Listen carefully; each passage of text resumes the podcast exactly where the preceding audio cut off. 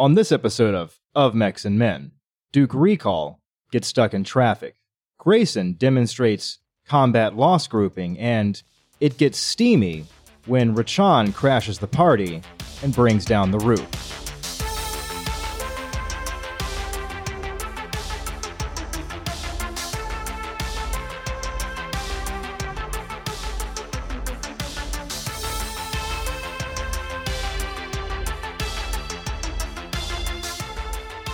Hello. This is Of Mechs and Men, a Battletech book club. I am Canaan Hill, joined, as usual, by my two good friends, Brent I'm Brent. and Aaron. It's me, Aaron. What's going on, boys? I think I'm a bit of an underground body of water coming to the surface myself. Well, that's good because this week we're covering chapter 31 all the way to the end of the book, wrapping up what we've been working through. The Price of Glory by William H. Keith Jr. Let's get into it.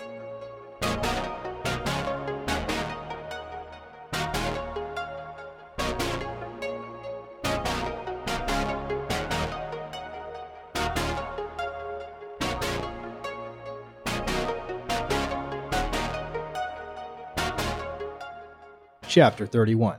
We open with a scene of Grayson back in the Central Depot. We see the damaged Legion mechs. They're racked up in their gantries, getting worked on. So we get some more gantries here. That's nice. We love gantries. Sick gantry action. Gantry chat. Grayson is talking to Allard King, and King is giving Grayson a damage report. He's telling him that the Archer should be ready soon, but the Phoenix Hawk and the Shadow Hawk will take at least a couple of hours. Both Hawks.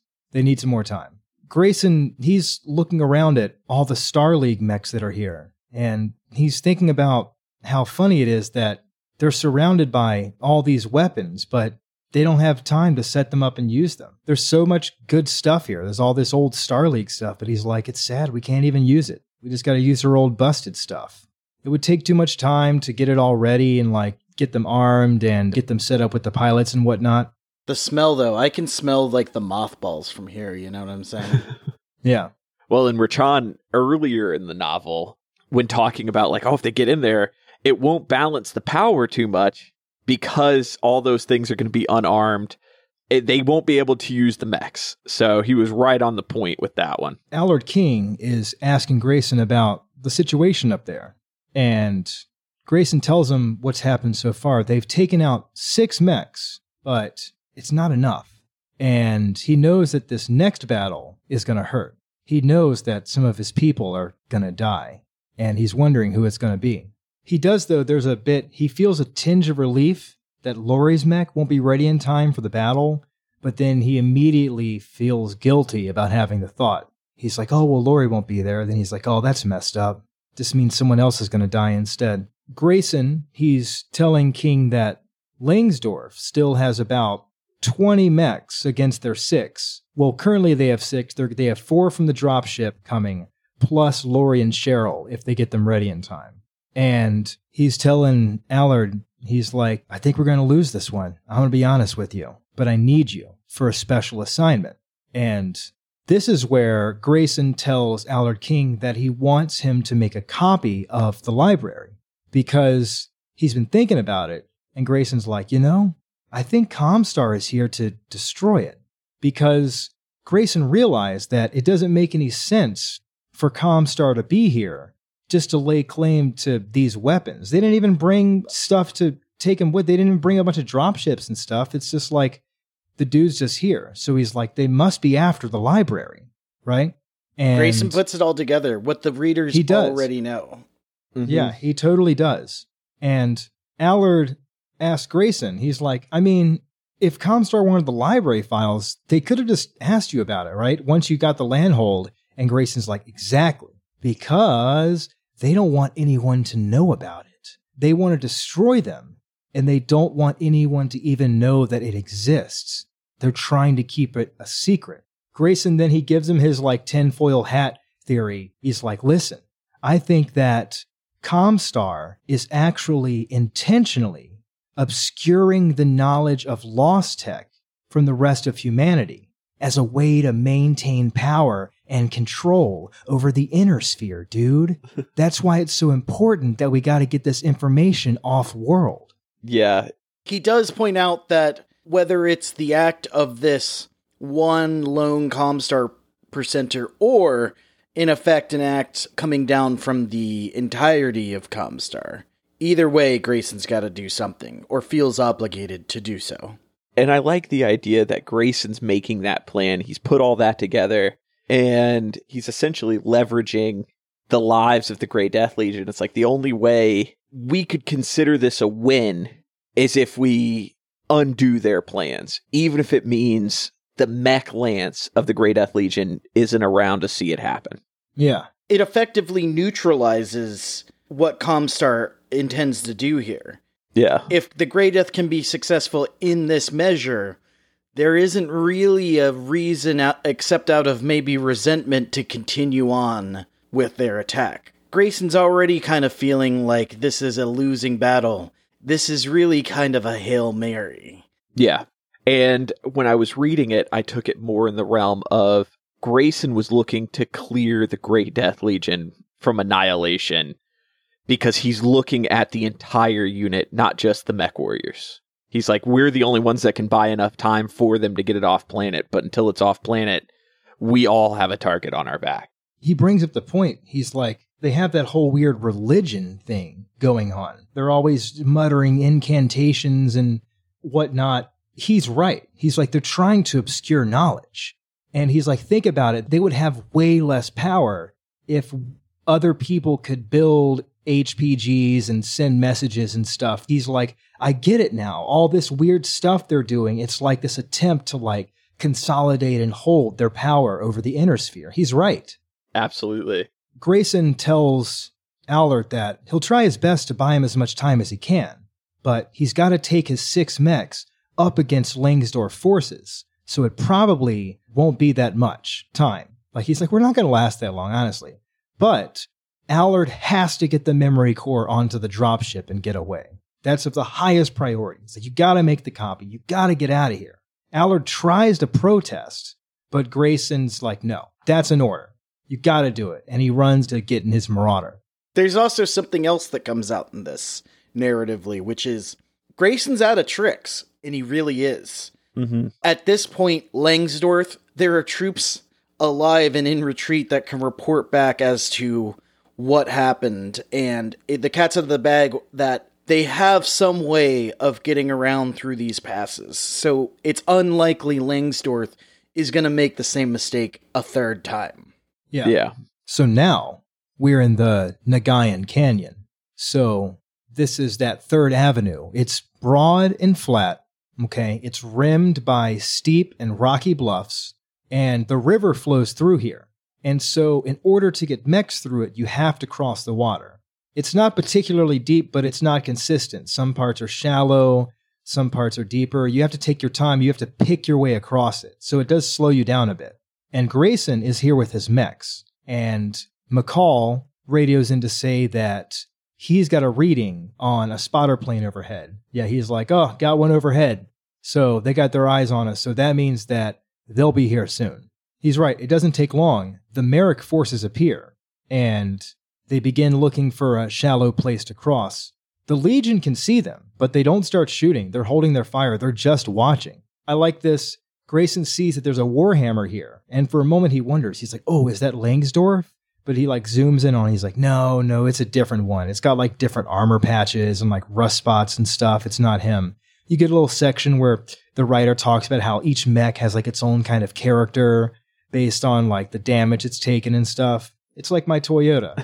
it's the only one like it. I'm the only one with this dent. All right.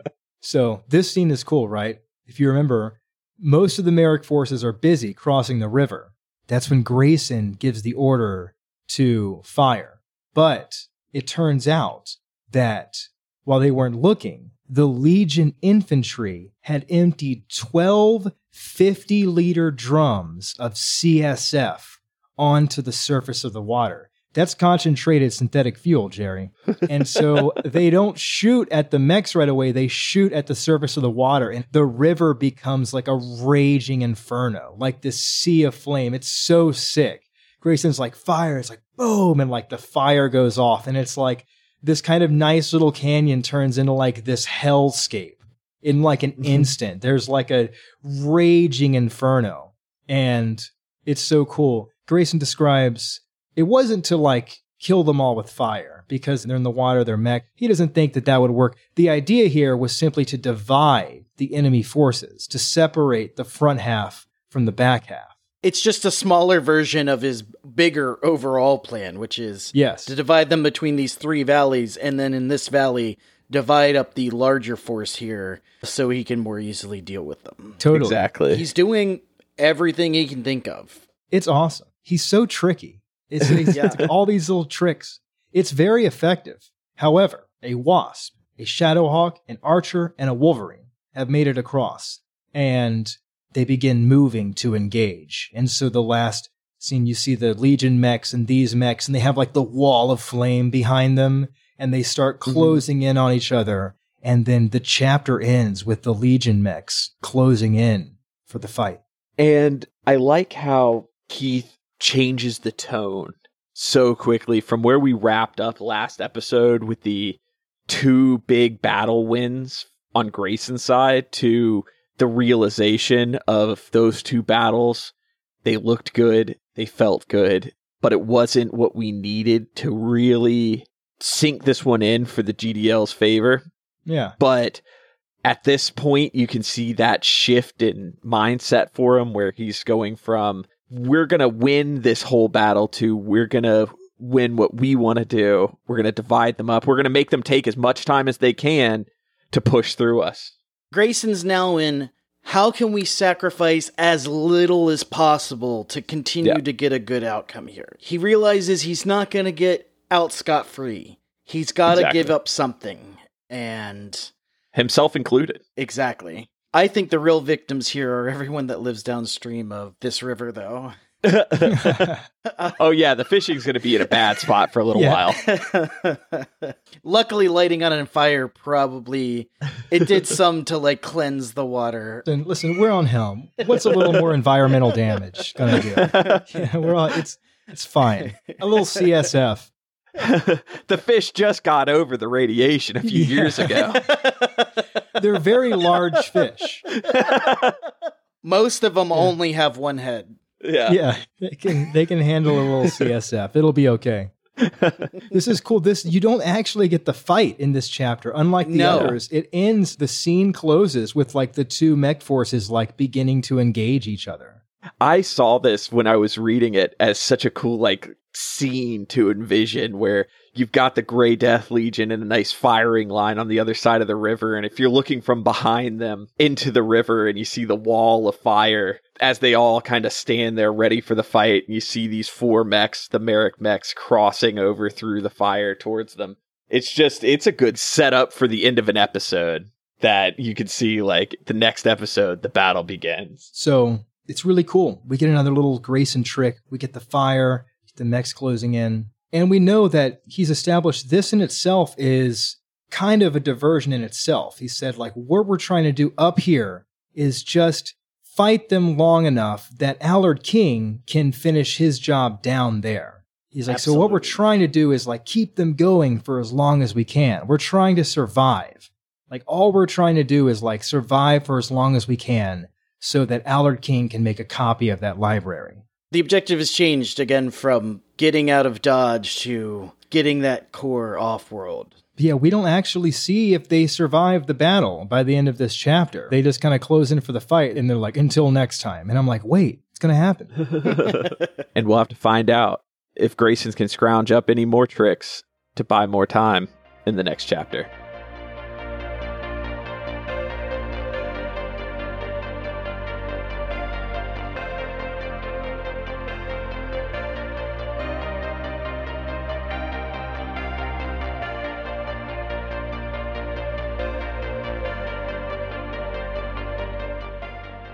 Chapter 32.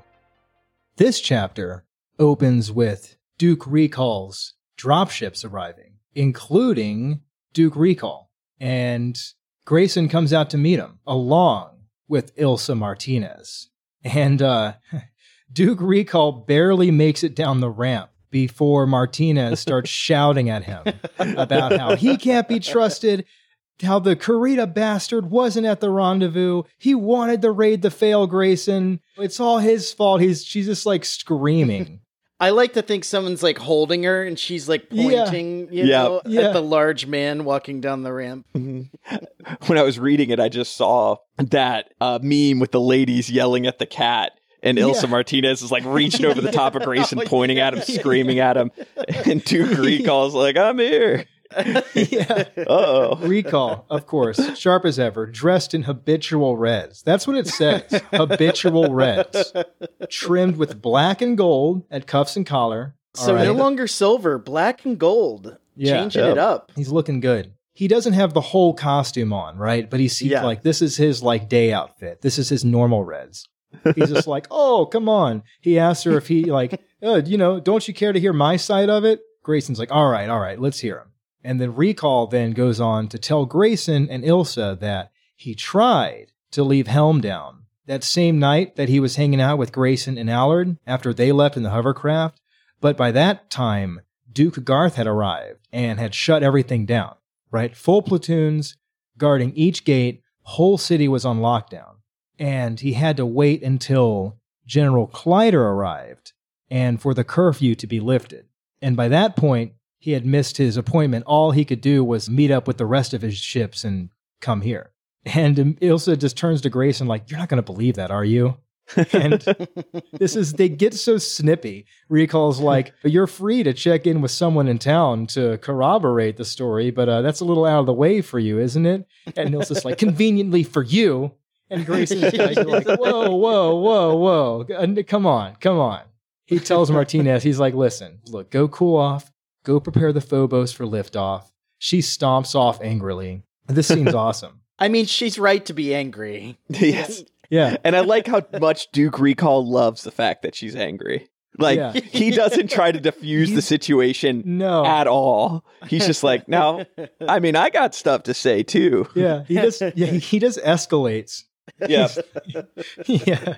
He's like, "Oh, why don't you check in at town?" "Oh, wait, you can't."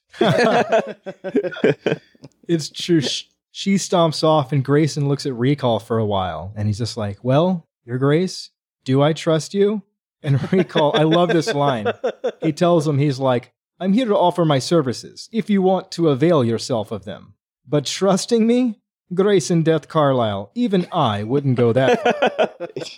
it's just so funny to me that Duke Ricol just shows up and he's like, "Hey, it's me." And it's your problem now. yep, Yeah. I'm here to help, but not all the time. Like Grayson's like, huh, good point. So he points up in the mountain. He tells Ricol, okay, here's the situation. We found the cache, but if you want the stuff, you got to start working right away. There's some hovercrafts. We got some prime movers, those big old trucks. You know, load some stuff on those.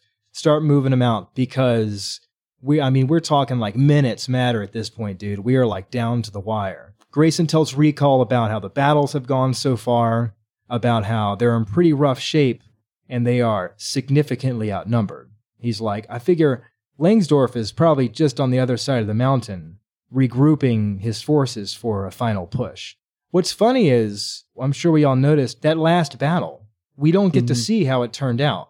We it literally just like time jumped. I mean, they're all still alive. It gives you a very short little summary where it's like, yeah, we had these battles, we managed to push them back, but not really do that much damage. I think that's so funny. The writer, he was Yeah. like, we don't need to listen. I've given you enough. You get the idea. We don't have to do the Yeah. whole like uh, you understand. They shot at each other. We've had tons of cool battles at this point, and at the end of it, neither side's gaining a big advantage, but the Grey Death Legion is losing supplies each time. You, you- a little less rope to climb up there. I, I think it's hand wave well, right? We Yeah. get we get the information out of it that we need.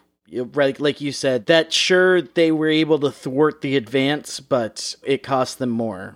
Yep. Keith skips out on four mechs being shot at, over a few pages.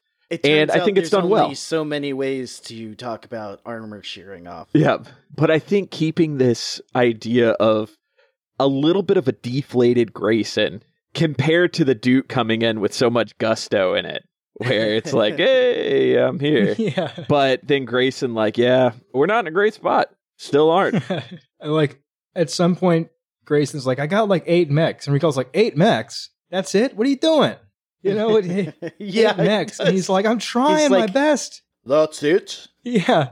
Oh, Grayson also tells Ricol about the library, right? But he found that library and about how he's making a copy. And he gives him his little theory. He tells Ricol about how the Marik forces here, they're just puppets of their true enemy, Precentor Rachan, that guy from Comstar. He's the one controlling everything. He's here for the library. Grayson's got all the pieces now. He's got everything, right? He like has a full account of all the information. So he He's has right. the clearest picture out of everyone. He's absolutely correct. Like Yeah. he's got the whole picture. And I like how he takes this opportunity with working with Ricol to emphasize something we talked about that Rachan is not doing when he was talking with Langsdorff was Rachan has an agenda here that he doesn't want shared. He doesn't want to give everybody all the pieces. But Grayson, in contrast, doesn't have an overall agenda to get over on everybody. He immediately shares it with somebody that is an outside force that could, with that information, screw over the Grey Death Legion. He could have Duke Ricol load all these ships up and fly off. But that Yeah. not important to him. He it, it's emphasized again earlier when he tells Allard King, "Hey, go make a copy of the library." Go eh, he gives it to King, the spy in his organization. Yeah. It, it isn't about controlling this information. It's not making sure that the Grey Death Legion has all the cards at the end of this. It's just doing what he believes is best for his people. And however that gets accomplished with whoever's help that can provide it, the end state, it's more about his people than the advantage. I love it. Oh, also, I love this bit. Duke Ricol tells Grayson, Oh, yes, I've heard of such libraries. And he even says, You know, Grayson, it would seem that there is almost like a deliberate campaign to vandalize the ones that weren't already destroyed, doesn't it?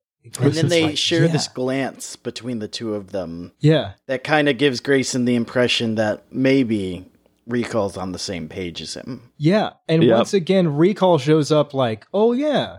Kind of seems like Comstar is destroying them. Again, he is like ahead of the game.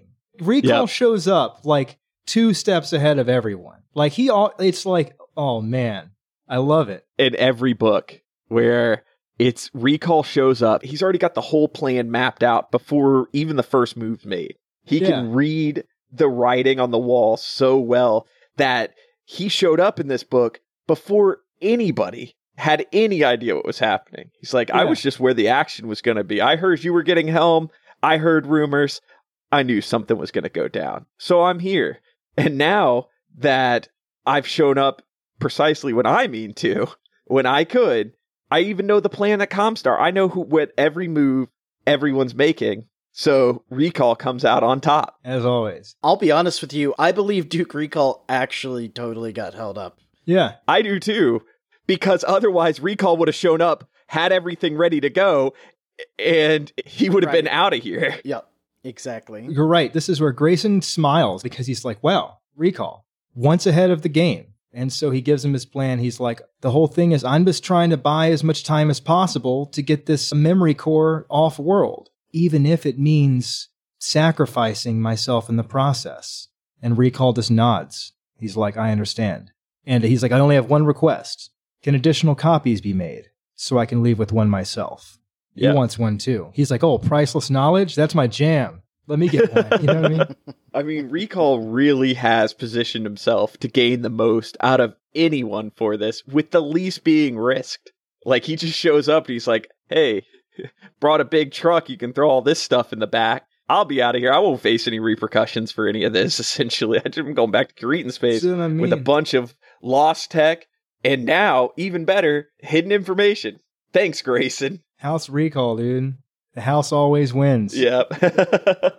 So we get the awesome scene with Duke Ricol, and then we jump forward a bit. We join the Legion as they're lined up in their mechs, prepared to meet the coming onslaught, right? We got Devilar in a Griffin, Tracy Kent in her Phoenix Hawk, and we got a couple of Stingers piloted by the Raw trainees Gary Brodenson and Jason Morley. And I would like to put forth my nomination for the D list Oh. Stinger pilots who their names have not been mentioned so far in this book. You know, I was like, this is just, this meets my criteria. This really jumped out at me. When I read Gary and Jason, I was like, oh man, these gotta be my guys. I do Who like guys? how you could peg a D-lister from like across the room because it's like, and they're in stingers, and you're like, Yeah. uh oh. I'm like, But- the chance of these guys surviving is like practically 0%. we gotta get some guys that aren't in stingers. This is gonna be a terrible fight. It's just like a giant stinger pit. yeah. Only the worst part is is that if this one gets picked, there'll be two pairs and then a solo stinger. they're all stingers, Jerry. I just, I don't even know how this thing works. I just saw these guys and I was like, these gotta be the guys. Well, there you have it. Everyone has made their nomination. It's like Keith got to the end of the book and he was like, "Oh, I haven't put in my throwaway stinger pilots yet." And like, here, here in the eleventh hour, he had to like get them in. He was like, "Dude, Gary and Jason." I, for one, am rooting for their success. I hope so. But stingers do come off the factory line primed to explode. So Yeah. Oh, McCall is here. He's in the rifleman. He's still missing an arm from a previous battle, so he only has one of his gun arms. He's not very And happy about it either. No, he's very upset. That's like that's like half the guns. it He's is like, that's my whole thing. I, I, you know, I got the guns. the Uh, Bannockburn, Yeah, half as strong as it used to be. yeah. I'm half the mech I used to be. Delmar Clay is here in the Wolverine, but it has so little armor left that you can see the internals. That's good. That's what you want. And yeah, he's like already red. You know, when you play the games, and it's like, Yeah. it's like, yeah, his stuff's already red. You forgot to repair between missions. Yeah, And you're like, uh oh. yeah, like, that's the oh, one. no. You, that's the one you cringe to like put back in there. Yeah. Grayson's Marauder is here. It's also still a little beat up, but Lori Shadowhawk got some repairs. She's looking much better. Lori gets on a private channel with Grayson. She gets him on the radio and she tells him, hey, listen, there's no way we can make another attack, right? Like, there's still time to make for the dropships and run. We can still go, Grayson. We can still get out of here. And Grayson's like, uh, what? Lori, Duke Ricol is still loading the loot and Allard is still copying the library. And Lori's like, dude, who cares? We're all gonna die. What are you talking about?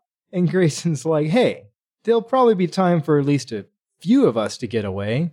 Lori's like, like what? And leave you to face them all alone? I wanted to point out, isn't this where he talks about throwing her in the dropship like a bunch of meat or something? Yeah, Yeah. the thought did cross my mind to tie you up and throw you into the dropship like Yeah. a, a side of meat. Like a side, a side of frozen meat. That's right. I was like, oh my God.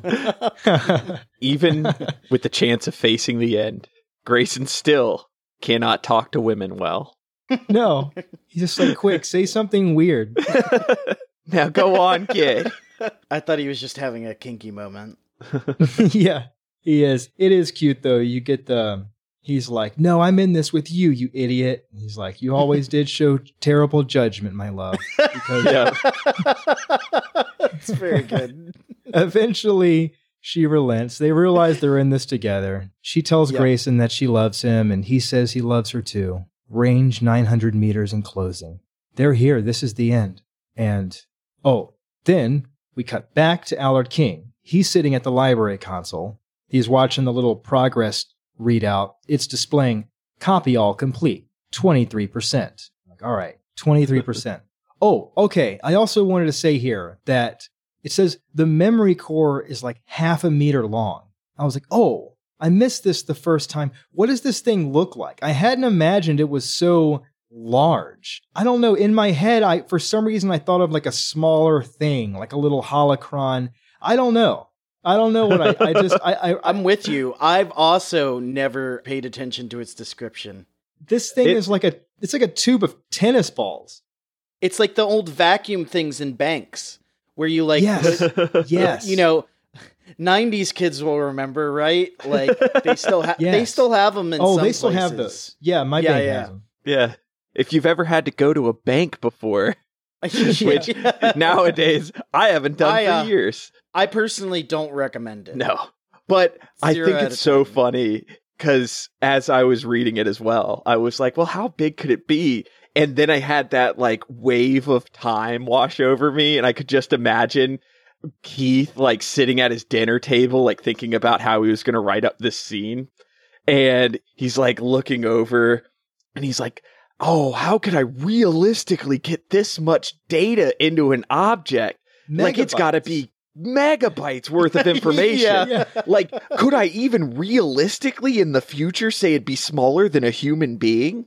yeah, it's like this. It's like a foot and a half, like a large cylinder, and it's cool. It says it like slots into the desk, like it like and it like went in Yeah. there, and it's like copying.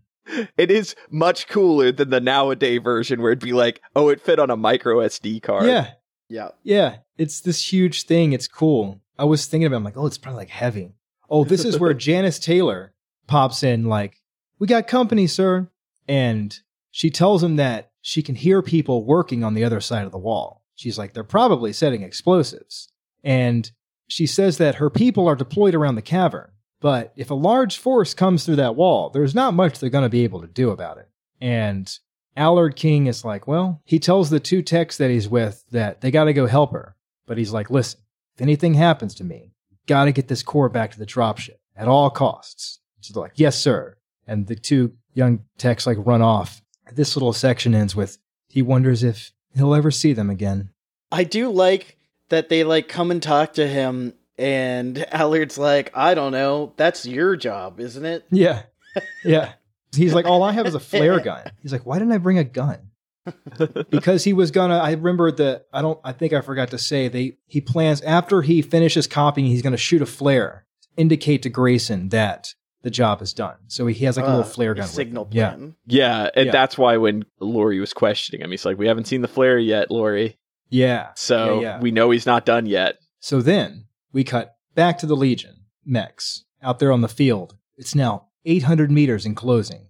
And Lori is thinking about how when they all mounted up to come back out here, no one was happy about it. I mean, like more than just not happy. It's so grim. Cheryl just kept repeating, He can't make us do this. He can't make us do this as she's climbing into her mech. Brent, this is where Davis McCall is eerily silent. That's the scariest thing of all. Always smiling McCall, dead quiet. Dead Yeah. quiet. That's how you know things are bad. I think they call it the McCall meter. Yo, no. I am now. it says that Delmar Clay, before they went out, was begging Grayson not to do it. He tried telling him, like, man, we've already lost. Look at us. There's we got nothing left. We got nothing, Grayson. Like, what do you want? And Grayson's like, get in your Wolverine, the one that has like no armor left. It's just like it's just like a myomer fibers and like invisible structure. And he's like, Grayson, we got nothing, man. Even sadder, it says Khaled said nothing. But Lori had seen him looking toward the mountain valley and shaking his head. Just like Khaled's just standing there, just like, That's the epitome of Khaled like crying. yeah. Yeah. The only time he's talked this whole book was when he was thinking of ways to torture Graf. Yep. So we've got the we've got the Khaled range of emotions, which is like yeah. he confirms something to he shakes his head. That's Yeah. the spectrum we get for him.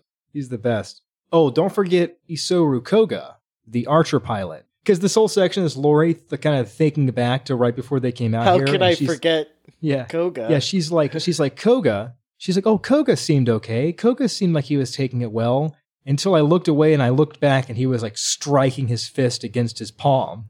And she said that he had uh she had approached him and been like, hey, how, how you doing? And he just said, vengeance cannot always be answered before So getting in his fine. mech. Yeah. He's he's fine. Lori's like, vengeance against whom? Question mark? what did he mean by that? So everyone's doing great.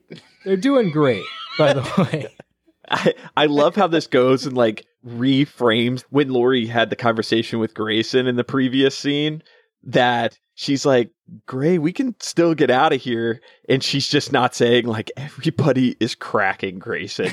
Yeah. Every single person out here with us is doing terrible. And Grayson's like, what can be done? We got a mission. I feel like Grayson drops the ball here. And I know he's in deep and he's sleepy. It's been a rough one, right? But I do think this would have been a great time for Grayson to really like renew everyone's understanding as to what they're doing here and the odds and why it's important for them to hold out. And we get nothing from him really. We don't Yeah. get the like we have to hold out because this memory core is the thing that will save the remnants of the Grey Death Legion. We might not make it, but like He ain't got they it. will. Yeah. You're right. It just seems like Grayson's just he doesn't have anything else in him. It's grim. It's uh we're we're here joking and Yeah. poking fun at it, but the reality is is they've been at such insurmountable odds for so long now that it's clearly just worn down everyone. Lori thinks that Charles Bear alone seemed unaffected, as if he were moved to some far distant plane. Like she's like, "How you doing, Bear?" And he's just staring into the distance, like, "Fine." She's like, "Cool. Well, he's doing all right." Oh, but don't forget, we got the new recon lance. It says that Gary was terrified, but Jason was excited. Jason alone was like, "Yes, let's get out Isn't there. that Come a on, range team." of emotion? Yeah, Yeah. come on, team. Let's do it. I'm just so happy. I finally made Mech Warrior. I get a stinger. They all look and just shake their head. And Gary's and, like, you know- "We got stingers." Yeah. yeah. I'm sorry, Jason. I can't join you here. I have to write my will. yeah, they just finished washing Yaren out of the cockpit. Oh no. but I think as we were talking about how Grayson didn't have his normal reaction to this. Because normally in this scene, Keith has always had Grayson give like this uplifting speech that brings everybody all around.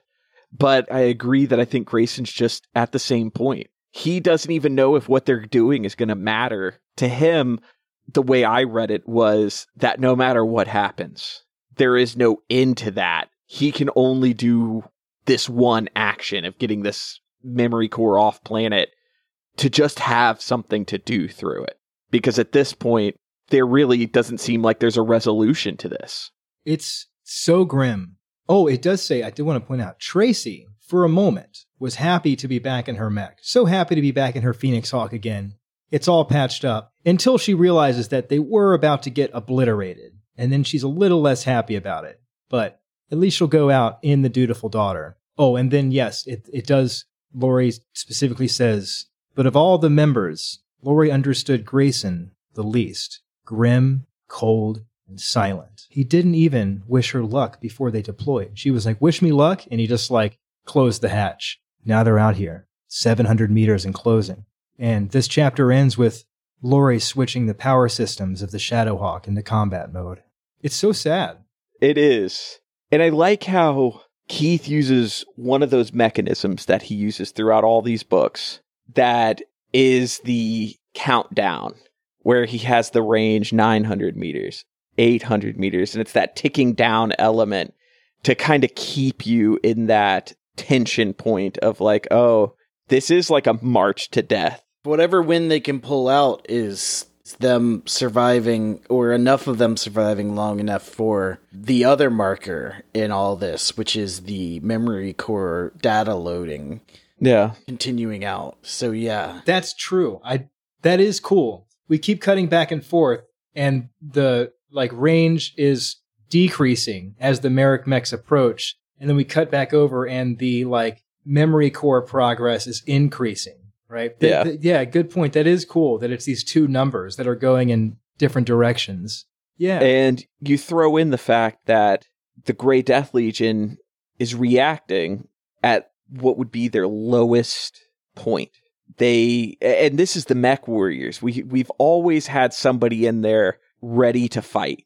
And this feels like the first time we have the Grey Death Legion almost throwing in the towel emotionally. they're not giving up, but they're not looking to win. I disagree with you here. The throwing in the towel, none of them, I don't think they would have got in the mechs, but nobody here is stupid.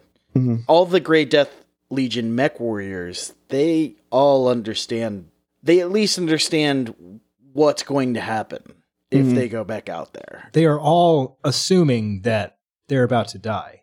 Yeah. And we see them all dealing with that in different ways. But I think it would be unbecoming of us to say that they're giving up because they don't.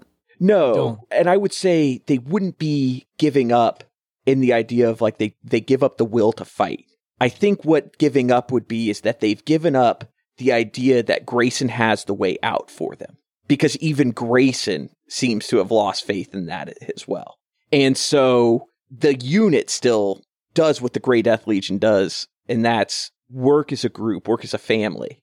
But every other time, even when Grayson was at a low, the rest of the unit's like, just give him time. Once he gets it, we're good. But everybody feels this despondent, emotional toll that all this has taken. But they still mount up and start walking to the battlefield. You hate to see it. So this has to be like the lowest moment. I know we've already I've already been like this said Yeah. something earlier in the book where I'm like, this is the lowest moment. But I'm like, oh no, this is it. This is rock bottom. It's so sad. It is. And this has been a very tough book on the Grey Death Legion. They have not had a lot of good times. Every plot development point has been another strike at the resilience of the Grey Death Legion. But it does go to show that Keith has written them up and kept them so consistent that when they do mount up and they do look into the eyes of this losing battle coming forward that they believe that this is a matter of buying time, not winning, that they still follow each other into it. At this point, all that's left is just to I mean, they've committed. And now it's time to Reap what they sown. yeah, it's time to face whatever comes. And we'll have to see who's left standing in the next chapter.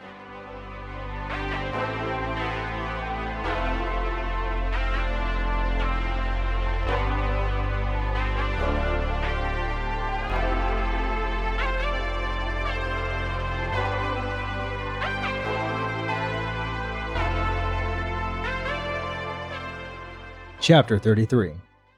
This chapter opens with an explosion and Allard King getting knocked to the ground. Right? We just get a scene, he's just laying on the ground. Like, what happened? He pulls himself back up, though, and he, he checks the computer. Luckily, it's still transferring, and it's currently at 89%, so almost there. However, he realizes that there is now a large hole where the wall used to be. Turns out that, yeah, they blew it open, just as Janice had predicted. So, Marik infantry come rushing through the breach. Janice and her team, they're all in there. They're posted up. They like open up on them. So now Allard is standing here. He's watching the progress meter while a gunfight erupts around him. It's getting wild. He looks over. He notices something very large moving outside the breach. This scene, right? Like all this dust is in the air from the explosion. Yes. There's kind of bright muzzle flashes because of the dim lighting. The- Yeah. But like the sun's coming in from like the hole in the wall. Mm-hmm. Yeah. And there's this like computer console in the center of it. Allard's like prone, like just like, oh fuck, what the hell's going on? And then there's this monster outside, just Yeah. casting shadow, like eclipsing the sunlight pouring in. I saw the same thing as like the God rays are coming through Yes. Yeah. with all the Yes. debris and smoke, and everybody's like getting up and dusting themselves off after the explosion, trying to figure out what's happening, and they're all looking around as they slowly lose sight of each other. Everyone's ears are just ringing. Like, Yep. And it's just like this gunfight has erupted. Like there's a bunch, there's like shooting at each other. Dudes are coming through, hitting the dirt. Like all the Legion commandos are in there. Like it's like crazy. And Allard's like watching the meter. It's like almost done. It's like at the very end of he's like, we're almost there. He's worried. He for a moment considers pulling it out, but he's like, Yeah. I don't know. Will it just erase everything? Like, will it, the file be corrupted? Like, he's like, I can't risk it. Me too. I, you ever try to move something onto a USB drive and you're like, this file's huge. I wonder if I, you know, it's like, I pull it, what'll happen? I get it. We've been there. I also like how this scene goes to show Allard King was really not a member of the Grey Death Legion. He was a spy within their organization, but over time has bought in to what being part of the Grey Death Legion really means, where he's in here with the rest of the Grey Death Legion commandos and putting his life on the line the same because it would make a ton of sense for Allard King to say to hell with this. I'm getting out of here alive and just bolting. But he takes the time to accomplish the mission everybody else is trying to accomplish as well. It means the same to him here.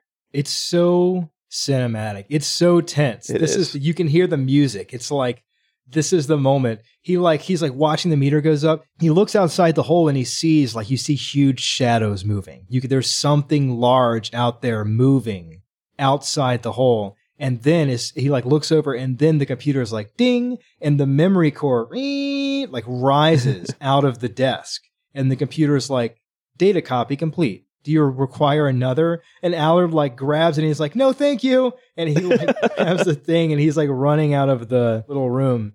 And then you can, we can hear something is beating against the hole in the wall from the outside, like doom, doom. And it's sending splinters of rock and dust everywhere.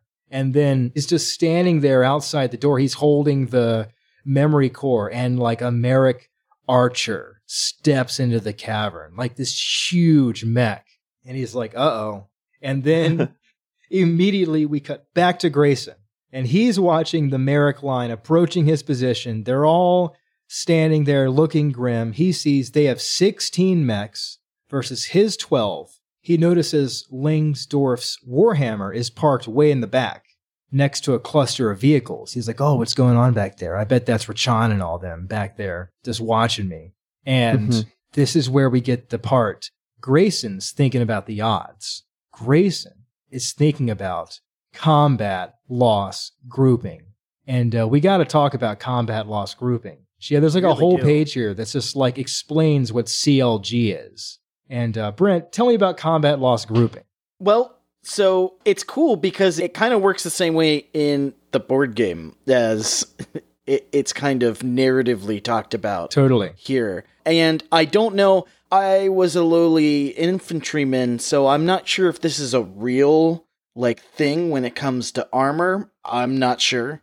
Um however, basically what the discussion we get in the book is more or less that as mechs start to take like kind of more critical system damage, all mechs start to, as in like mechs start to kind of hit that critical threshold of going down at around the same time, especially if the odds are even. So it's important to kind of gauge where you're at because it's better almost always to retreat your forces before it really gets out of control so that you're not taking mass casualty. Yeah. Once things start slipping, they start slipping fast. Yeah. Yes. It's like a domino effect of once that first mech falls, a good portion of them aren't going to be far behind.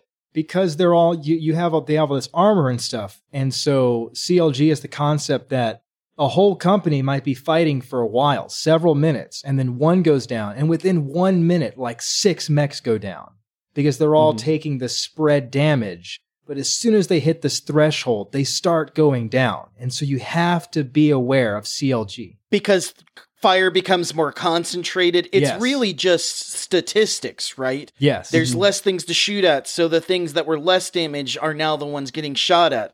And now that they're getting shot at, like they're going down faster and it's just going to as Aaron said, the dominoes are going to fall and they're going to fall fast. And I like what you said earlier, Brent, about how it works like it does in the board game.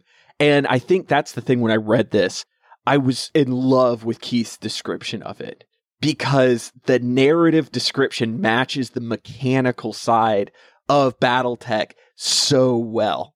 Because anybody that's played classic Battletech knows those rounds. I know me and Brent, when we have faced off many times, we have had that one round of combat or two rounds of combat where it, prior to that, it was anyone's game. Right. Yeah. And after that, it was just It stays Yeah. anyone's game, but it's like, oh, now we're two and two. Now we're one and Yeah. one. And it's like, oh, now we've just got these two guys just going at it Yeah. over this pile of rubble. There's a reason that you usually want objectives. yeah. Yeah. That's and I like it describes that CLG concept almost becomes like this boogeyman to mech warriors, right? They mm-hmm. fear the CLG. It even says Grayson had heard one story of a company entering combat, fighting valiantly for five minutes without losses, then falling apart within 30 seconds. There had been, he'd heard, only three surviving mechs in that company. Uh-huh. so it's like once they start going down, you're like, a good commander has to know this is over. Like we got to go Pull the plug. because we're Yep. yeah, pull the plug. and I love as Grayson's thinking about it, he's like, You're supposed to pull out before that point hits. And Right. then he looks over does. at the Wolverine and he's Yeah. like, That's the first machine gun round that hits the Wolverine. The Wolverine like goes to like lift the arm up with the autocannon and like Yeah. the armor just falls off the mine. Yep. Yeah. Like- And so Grayson is like, that's now, by the way. Yep. Like CLG is now. Like this is the point where we, and we are entering a battle at the CLG point. So Grayson is certain that he's going to die. It's like it's it's over. Like those guys are fresh. We're Yeah. literally falling apart. I also like that we get this here, but Canaan, we get this in later books too. This is Yeah. not one of the things that kind of like gets brushed off as kind of earlier on like set of technical terms. It's definitely not like poor bloody infantry, which we never hear the likes of again after this trilogy. As long as Malfing survives. I don't know what to tell you, bud. Oh no. So he's thinking about CLG. And when the Marik line is at about 500 meters out, Grayson gives the order prepare to attack. And he wonders to himself is this the final measure of a commander's skill? Whether his troops would follow an order that might be suicide? And he does, he makes one last little check. He checks his cameras and notices that Allard King still hasn't shot the flare, indicating that the copy was complete. So he can only assume that it is not complete yet, even though we know that it is. Yeah.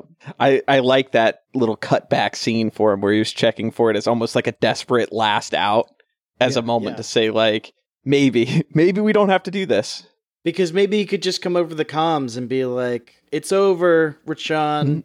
I've got the hard drive." Exactly. Yeah, this is it. The Marik mechs open fire. The battle begins, and this little section just ends. He thinks there's no way out. The Grey Death Legion would end here. And he opens the command frequency and orders his forces to move forward.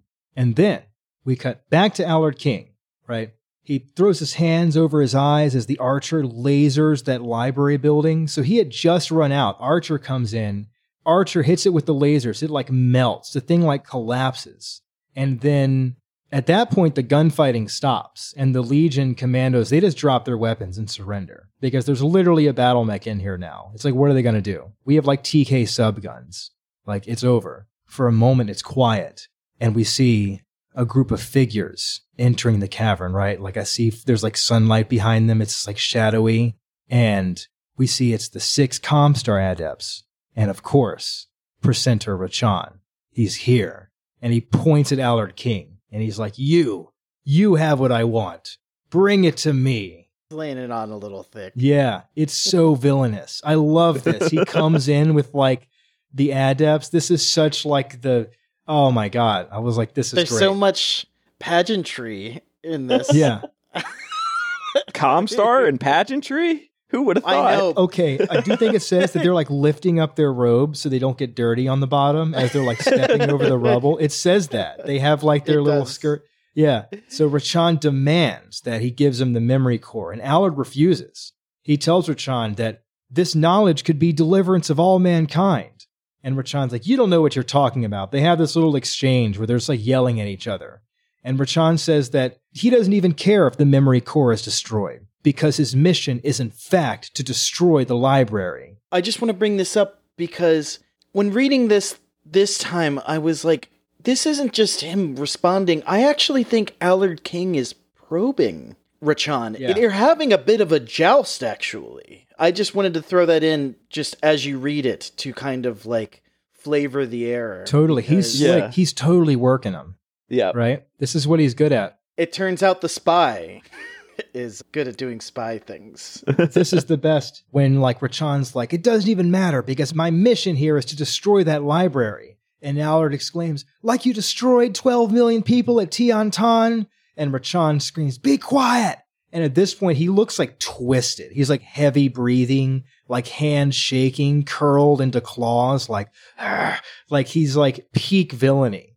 And at this point, the, the adepts behind him start like shifting like uncomfortably. They're like, oh, uh, what's going on? like they're like very uncomfortable. His lie has come to a head, right? This is a beastly pimple that it does appear is about to be popped. Exactly. Uh, Allard King continues to press him. He points at the adepts and he's like, Did you know? Did he tell you? It was Rachan who planned the murder of 12 million civilians on Sirius 5. And then it's great. One of the adepts is like, Precentor, what this man says can't be true. And then Rachan, he's like lost it. He's like, Fools, all of you. He's like screaming. He jumps on a pile of rubble and like pulls out his laser pistol. And he's like, What does it matter? A few worthless lives. They were expendable. You're all expendable. And he's like swinging his like laser gun around. This, it's, oh my God. I was like, This is amazing. he shoots Janice Taylor. He straight lasers. You her. remember Janice Taylor? Yeah, he shoots Janice. From the mines. I can't believe it. She screams. She she goes down, and then Nick, the book mentioned him earlier. He's this like young soldier that's like always hanging out with her. He's like her buddy. He's just like, not my Janice, and he just starts spraying with his gun. So now the standoff is like popped off again, and just like gunfire erupts. However, Rachan totally gets hit. He gets hit. He goes down. He gets shot in the leg, and he's like, ah, and he falls off the rubble. Tren's performance here, by the way, as Rachan. Glorious. We haven't mentioned him actually. I did we make it a whole episode and we've like for Is this the first? He's great. like he kills it in this. He's great with the villains. He Oh, Every is. time he's a villain, it's like it's so good. it really like nails like this scene the whole time I read it. I had like the Emperor Palpatine Yeah. vibe Oh, going yes. on. Yeah. You're Where I just like- spot on. it's like instead of lightning, it's just a laser pistol, and he's like, ah, yeah, Only he's not feeble. I see him like yeah, gesticulating. yeah, It's, yeah, exactly. It's kind of it's like pathetic. He comes in Yeah. seeming very powerful and like control, but like by the end, he's like unraveled. It's like pathetic. It's Yeah. like childish. He's just like Yes. screaming. And so now people are shooting again. The archer's still here. So it starts moving immediately to neutralize the shooter. But check this out, dude. This is so sick.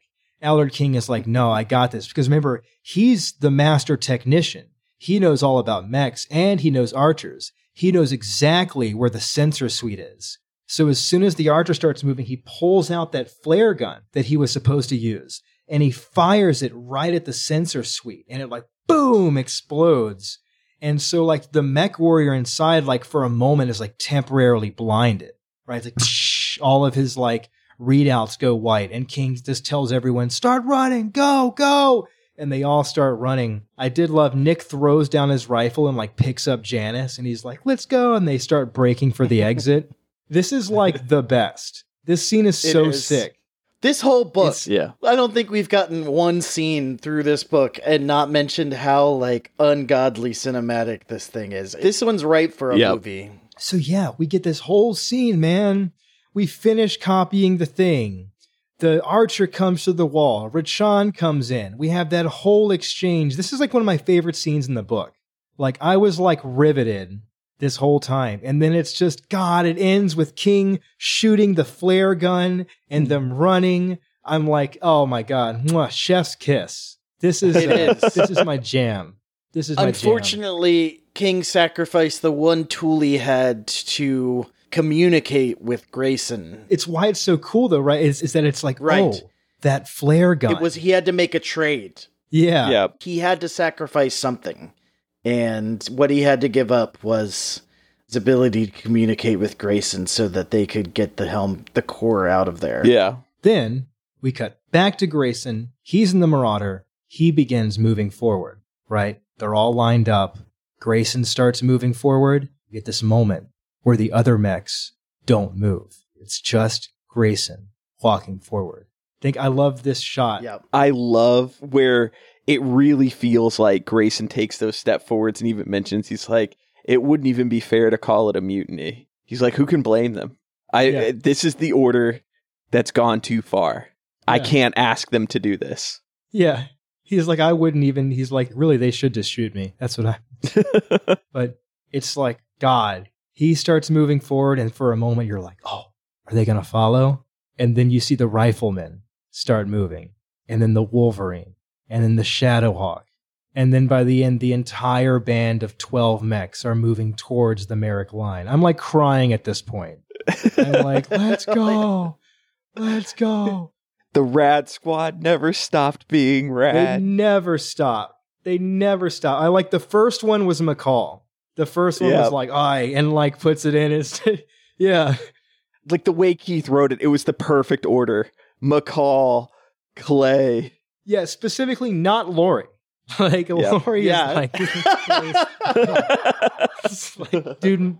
McCall's like, boss. If you're going out, I'm going out with you. Let's go. Uh, I love it. It just it it really is such a beautiful thing to see it. It's like the Grey Death Legion rides together. one I love it. charge. And I think it's also because we've talked in these last few chapters how it really felt like the Grey Death Legion was at the end of the rope.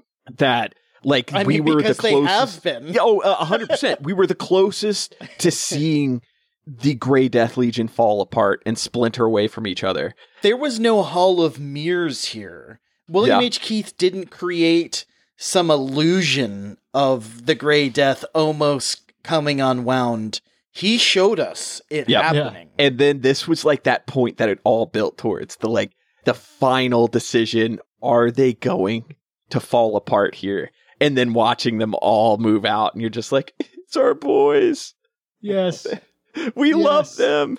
Oh, so they start moving, and then we cut over to Langsdorff, right? We see he's standing on a hill way in the back next to his Warhammer. He's hanging out back there with Lord Garth and General Kleider. And it's funny, they're watching him through like binoculars, and he's like, I can't believe this. And it's like, what? They're actually charging us. They're like going on the offensive. And they're like, huh? And they're like watching the battle take place. They can't believe it. They're like, they're insane. And like Langsdorff is just like, huh, weird. We also get this scene where like two of the general's aides are there. We got this little like peanut gallery thing. They're like taking bets over like how long certain mechs will last, who will go down first. They're like all watching the battle, talking to each other, like, oh, I got 20 C-bills. He won't last 30 seconds. Like, oh, you're on. Wolverine's gonna have to, oh, the Marauder's coming. Oh no, watch out. Oh, the Crusader's coming to the rescue. Oh, not in time. There goes the rifleman. 14 seconds down. You owe me. And you realize you get to see McCall go down from their perspective. They like, Yeah. it's so sad. They're like watching. You see the rifleman like, and like slam into the ground. Langsdorff is feeling sick, Yeah. right? Like Langsdorff is seeing this last charge, and he knows in his heart of hearts that there is no way that he doesn't even need to hear what he soon learns to know that something is up here. Yeah. Uh, He knows that fellow soldiers aren't going to follow a commander like this in a last charge without like there being strong bonds and there Yeah. things are not adding up for him. And Yeah. he No. knows that what's going on is wrong and he knows it right here. Well, and Keith has done such an incredible job throughout this entire book of saying that about Langsdorff. Langsdorff has always had questions about what's going on, but he followed the orders. And this part where he's looking at the men who gave these orders, take this as a game and to joke around about it. As Keith says, like he- Langsdorff viewed Grayson's mindset for the last few days. He put himself in Grayson's shoes and he's like, none of this has added up to make any sense whatsoever. Why would these men accused of horrible actions show so much valiant fighting Yeah. spirit and heart on the battlefield? It's like they have something that they're dedicated to fight for, every single one of them. It's so awesome to have that scene where Langsdorff is just sitting there, like gritting his teeth and balling his fist, listening to Kleider and Garth make light of this and being like, they don't stand a chance. They're fools. They're so stupid for doing this. And Langsdorff is like, ugh. He I has don't- the moment. oh. He's like, "Are we the Yeah. baddies?" Yeah. He okay, so this is what's great. He says that. You're right. He's like sitting there watching them feeling sick and the two guys are going back and forth. And he just says out loud, just apropos of nothing, he's just like, Carlyle is a brave man and a fine commander. And the, the general looks at him like, huh? And he's like, uh, you forget, Colonel. Uh, this man is responsible for the deaths of millions. And this is where Ling, he pulls the binoculars down and he turns and he's like, is he, General? I wonder. I've been fighting him for days, and frankly, I find it hard to reconcile this warrior with the mad dog butcher you say massacred a city on Sirius 5. And what's funny is Garth and Kleider make no reply. They don't say nothing. They just look at him like, oh, sh. This makes the whole book for me. I'll be It does. completely honest. For me, this is the most important. So uh, we've had cool stuff happen, but this is where I'm like, Keith, this is the home run right here. Yep. Like Langsdorff figures it out here. Now later, we're, we're we're getting up on it. He'll get his confirmation, but he already knew. Well, and as Brent, you said when we first were talking about Langsdorff, you were like, "This is the battle of the truth," and the fact that Langsdorff wrote all of that out, Keith set it up to have his doubt, and he just watched it and he puts the pieces together himself, and it really feels like Keith had this great idea to use Langsdorff as this antagonist in this potential throughout the whole book that he set it up and was writing and knew like this is the moment I'm going to like set it off. And as you said, it's the it's the moment that really makes it. Following the scene with Grayson and the boys riding out and Langsdorff looking at it and saying like that's everything I needed to know right there. That tells me my answer. That tells me the Yeah. truth. Yeah. And then Garth and Kleider just dropping the ball with it. They have no position to argue. It's like, w- w- well, he's found us out, but what does it matter? They're like it's already over, Yep, or they Yeah. think they have.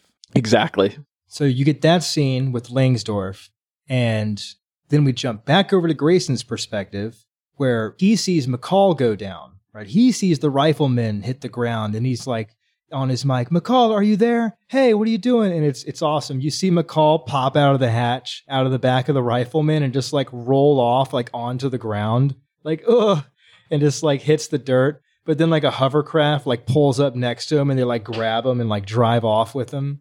When I read that, I had the like scene play out in my head that like he falls out, he gets up the ground, he looks up at the Marauder, like winks with the big smile back on his face, and it's like he's back. The Grey Death Legion's back. I'm sure, Brent, when you first read that scene, your heart skipped a beat. Like, no, Keith couldn't do this to me. I'm okay, laddie. It, it is harrowing the perspective you get it from. Keith sneaks that one in on you, right? Like Yep. he's just like the rifleman goes down, and you're like, oh man, this was already kind of a tug at the heartstrings moment, and then it's like, oh, not McCall, not our McCall. Yeah, It did. I was worried. I was like, he's made it so far in that very, very hot mech of his. Oh, don't forget, we also, during this battle scene, we see Charles Bear. He's in his Crusader. He closes in with the Marik Crusader, and they're like facing off. We have a Crusader fight.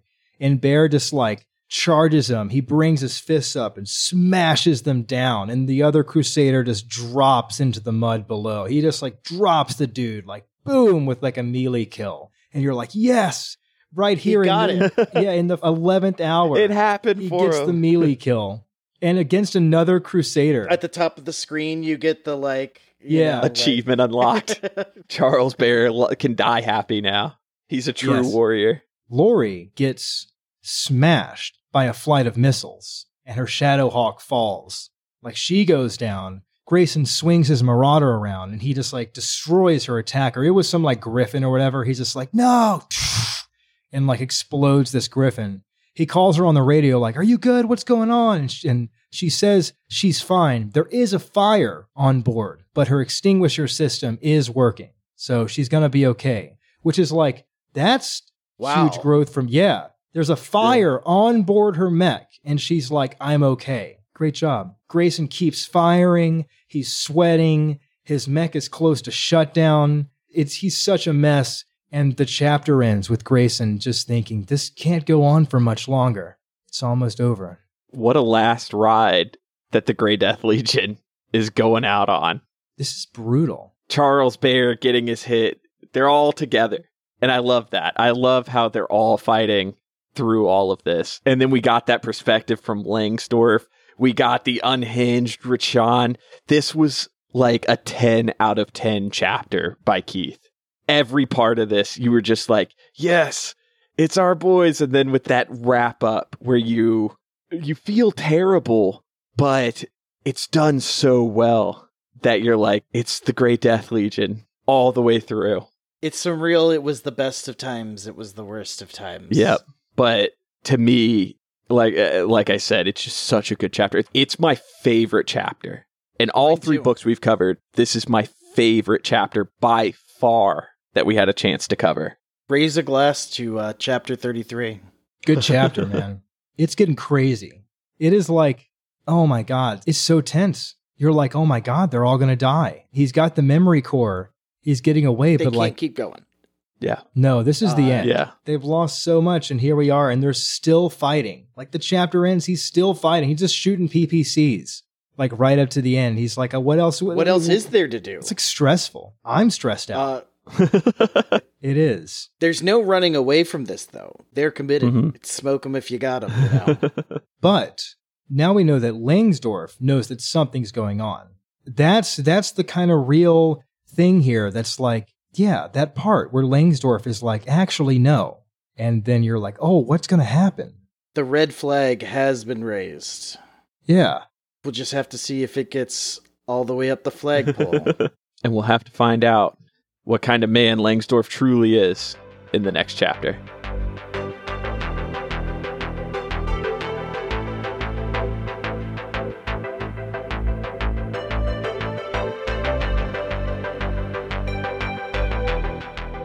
Chapter 34.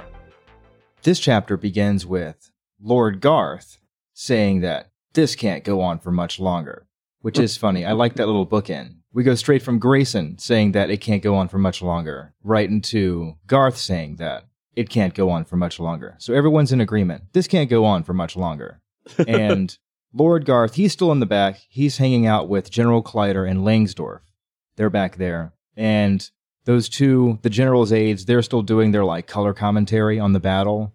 They're watching it. From their perspective, we see Delmar Clay's Wolverine go down, and they're like, Yeah, step on the pilot, step on the pilot.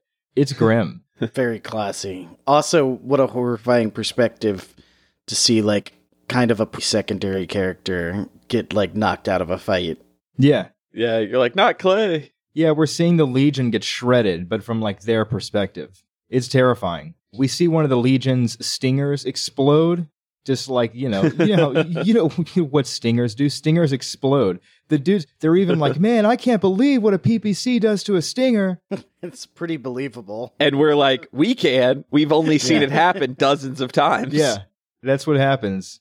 It's. I, I think it says that they just explode. Right? You hit a stinger Yeah. with the PPC, it, it just like evaporates. They're all standing up there. They're watching the battle. Right, and then they hear a hovercraft pull up from behind, like ooh, and like they all turn around, and it's Adept Larrabee. Right, and he's got blood all over his robes. He looks very distressed, and Langsdorff tells him to come up. You know, first they're like, "Oh, what are you doing here?" And Langsdorff's like, "Hold on, come on up here. What do you got?"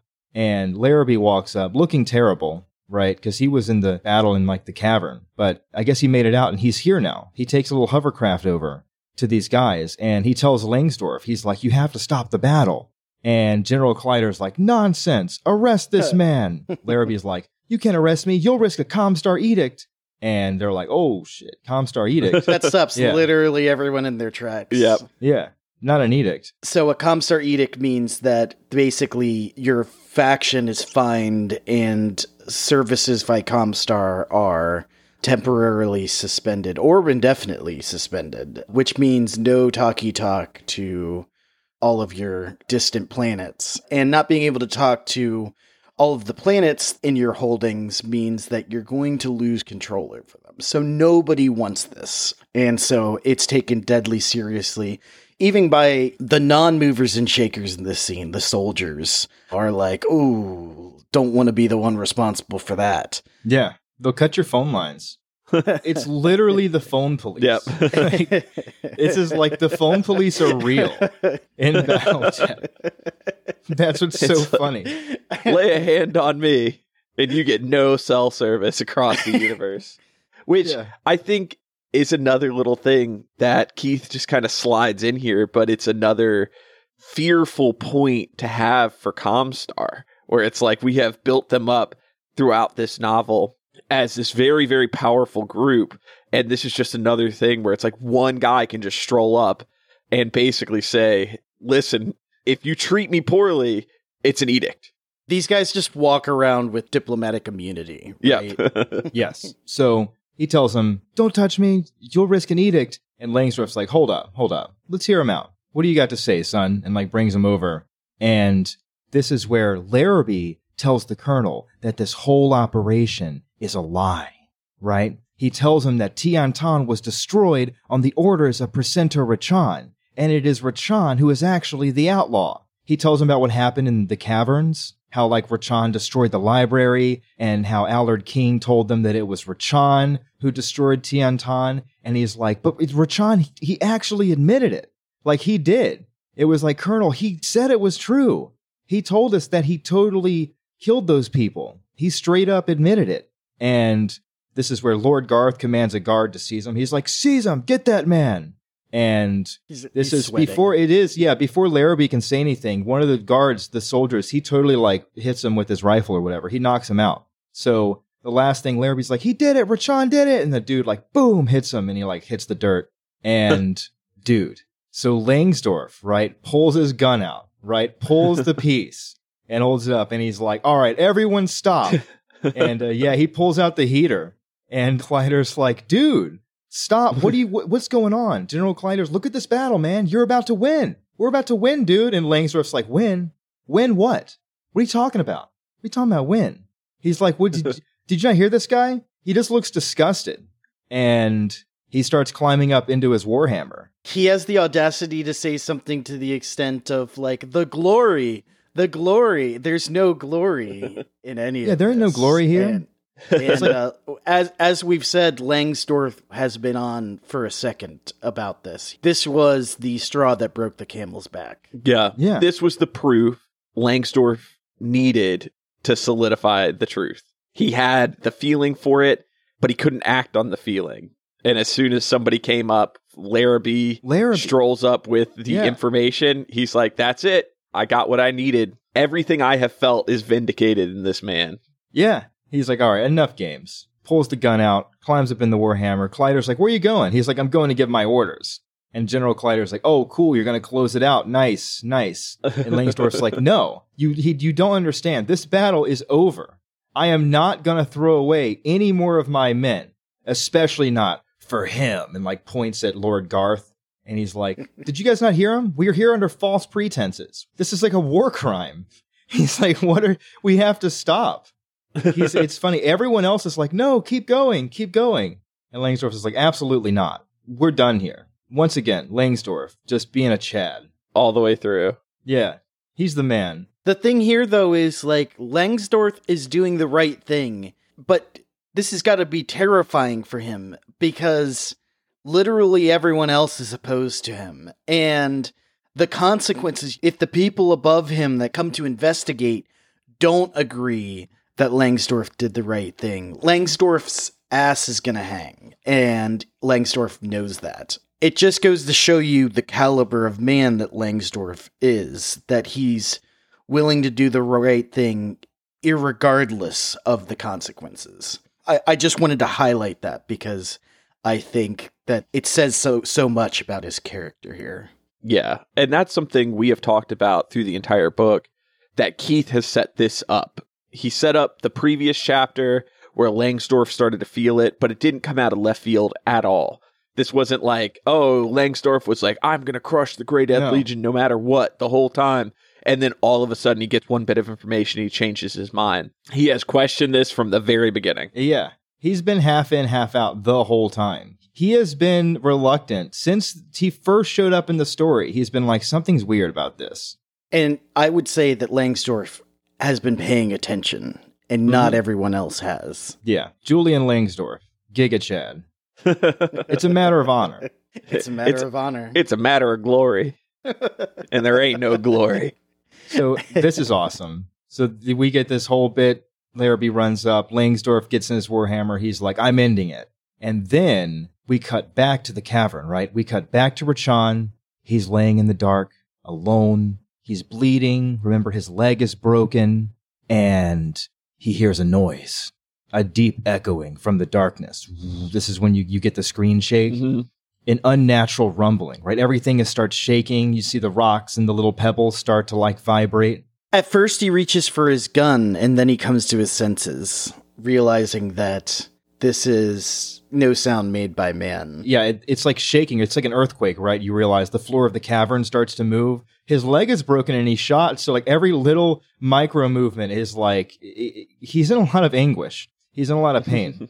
so that's good. And he's scared and confused. Just he's just sitting there. The rumbling is growing. Everything around him is shaking and jittering. And he's just like, we just cut over to Rachan looking terrified for a moment. And then we go back to Grayson and he's watching those big hovercrafts speeding over to their position, the prime movers, the ones that Ricol's guys were using to load all the stuff on. And he gets a call from Duke Recall, right, on the radio. And the Duke tells him, he tells him to get his people ready for pickup. And Grayson looks around and he's like, huh? And then he realizes that the Marik forces are withdrawing. And you get, he's like looking around. We see Lori, Clay, McCall, and Khaled's mechs. They're all down. Their mechs got destroyed, but they're all alive. We know that. I think everyone is alive except for the two mm-hmm. Stinger pilots. What were their Oh, names? no. Morley and Brodenson. Grayson recalls them, and he's like, I remember their faces, one of them terrified, one of them excited. Yeah. And he says something to the effect of, That doesn't matter now, they're not feeling anything. It's a grim remark. yeah. Even Grayson's like, what were their names? Who?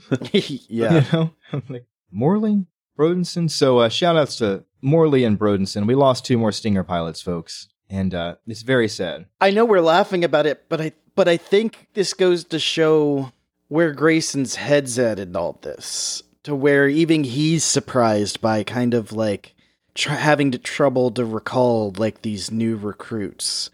I just wanted to note that Grayson's wore down real thin. Oh, yeah, he's down atrocious.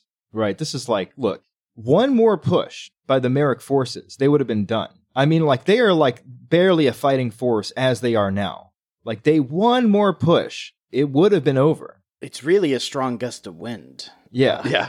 it basically is over. The Marik forces were just they just had to clean him up at this point. But he's looking and he's like, they're what's they stopped. They're all like pulling back. This whole scene, Grayson is is in a haze, right? He's like completely dissociated. He's not here because he's. You, I feel like you get the it's all hazy and you hear Ricol's like coming in over the radio, like fading in. Hey, can you hear me, Grayson? like like young Grayson, we're coming to pick you up. The Marik forces are retreating. You've won. You've won. He doesn't. Grayson's just like, huh? He's just like looking around, like vacant stare. I just see like Grayson just like squeezing the uh the throttle and his uh his joystick just like clenching it just like in a complete fugue state. Yeah, yeah, I see him like looking left and right and he's like counting and he's like, We're like a lance of mechs left. yeah, And there's still like 20 Marik mechs that are now walking away. What's happened? yeah. He sa- he thinks to himself. He's just looking around like weird. Doesn't uh feel like victory. And this is where he starts getting a strange sensation coming in over his neuro helmet, right? Because neuro helmets directly interface with the equilibrium. It's like a you know, it gives you kind of a sense of balance and he can feel that the ground is uneven. It's shaking. It's moving, right? Now we get this little bit into with Grayson being like, what's going on? Why is the ground starting to shake? And then we cut back to Langsdorff. He's sitting in his Warhammer and he too is like, oh, why is the ground like shaking and moving? What's going on? And he's also, we get a bit, he is thinking about how his career is finished. Like you mentioned earlier, Brent. He's, he's, he's just like, well, I guess all I got now left is a court martial and a firing squad.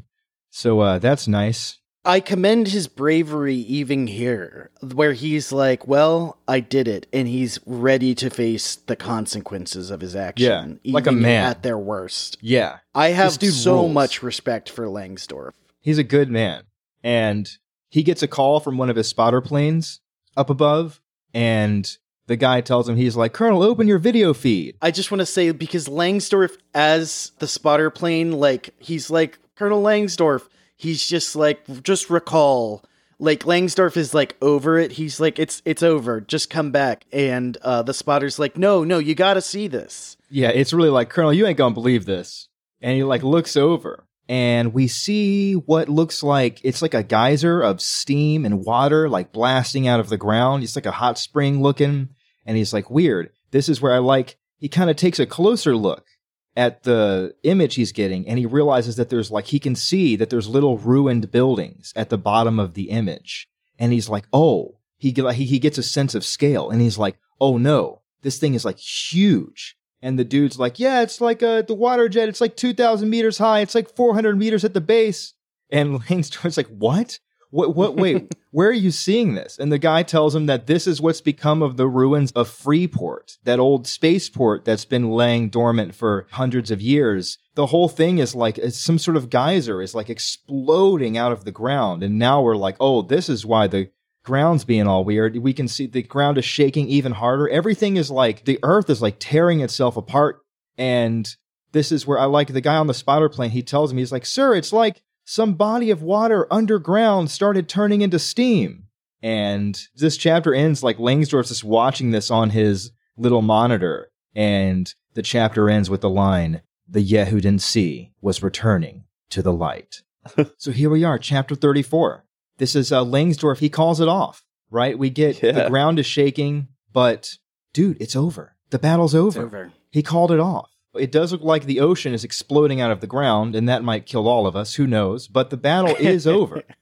After all this, we did it, guys. It's over. It's been a hard. It's been tough. It's been a long road. And I like how this chapter specifically, this is the one that ends everything. The wrap up, the end of the climactic battle. And it wasn't Grayson or the Grey Death Legion that ended everything. They were still in their ride and die mentality. Like, we're just going to go out as the Grey Death Legion as we know who we are. And it's Langsdorff that makes that call. We've talked about it we, over the last two chapters. We've built up to this point. And I love in my interpretation of what's going on, as soon as Langsdorff calls that, we get that end of everything. Keith uses the idea of like the geyser has exploded. Like eh, the planet has reached its boiling point. And eh, like eh, as we've talked about many times that the truth was it. And so as soon as the truth came out, that's when everything started blowing up. That's when the the grounds erupted, the battle's over, everything has come to a head here. it's symbolic, right? Like there's almost like there was like this undercurrent to this story and then this the surface current and like they've kind of came together simultaneously. The payoff here for all of Keith's setup, I think, is phenomenal. Yeah, it's weird. What's going on? I didn't expect this. Right? You're like the battle's called off, and then it's like, oh, by the way, uh, like the sea, uh, there's like an ocean, it's like exploding, and you're like, oh, okay, and like it looks like there's like an earthquake, and you're like, oh wow, I, I didn't anticipate natural disaster. I was, uh, I was like, oh no, Most never yeah, do. Yeah, Yeah, it's you- like a It's even to the point where you're like, oh, what is happening now? Like the battle's over.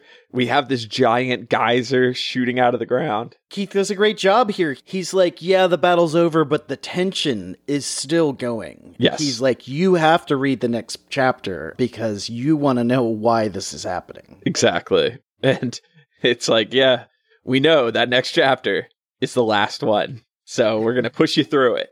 And I just feel like it is a good tool because I know when I read this, and at this point, when the battle's done, Langsdorff has made his call, everybody's retreating. Duke Ricol's coming over the radio to say, like, Grayson, we're going to get you out of here. And you're exhausted as the reader, as you're feeling all of this. you're just, you feel like Grayson in the Grey Death Legion. You're just like, oh, it, it's over. Because It's- this has been an emotional finished. roller coaster. Keith All has the way taken through. you on an emotional roller coaster. There's been downs.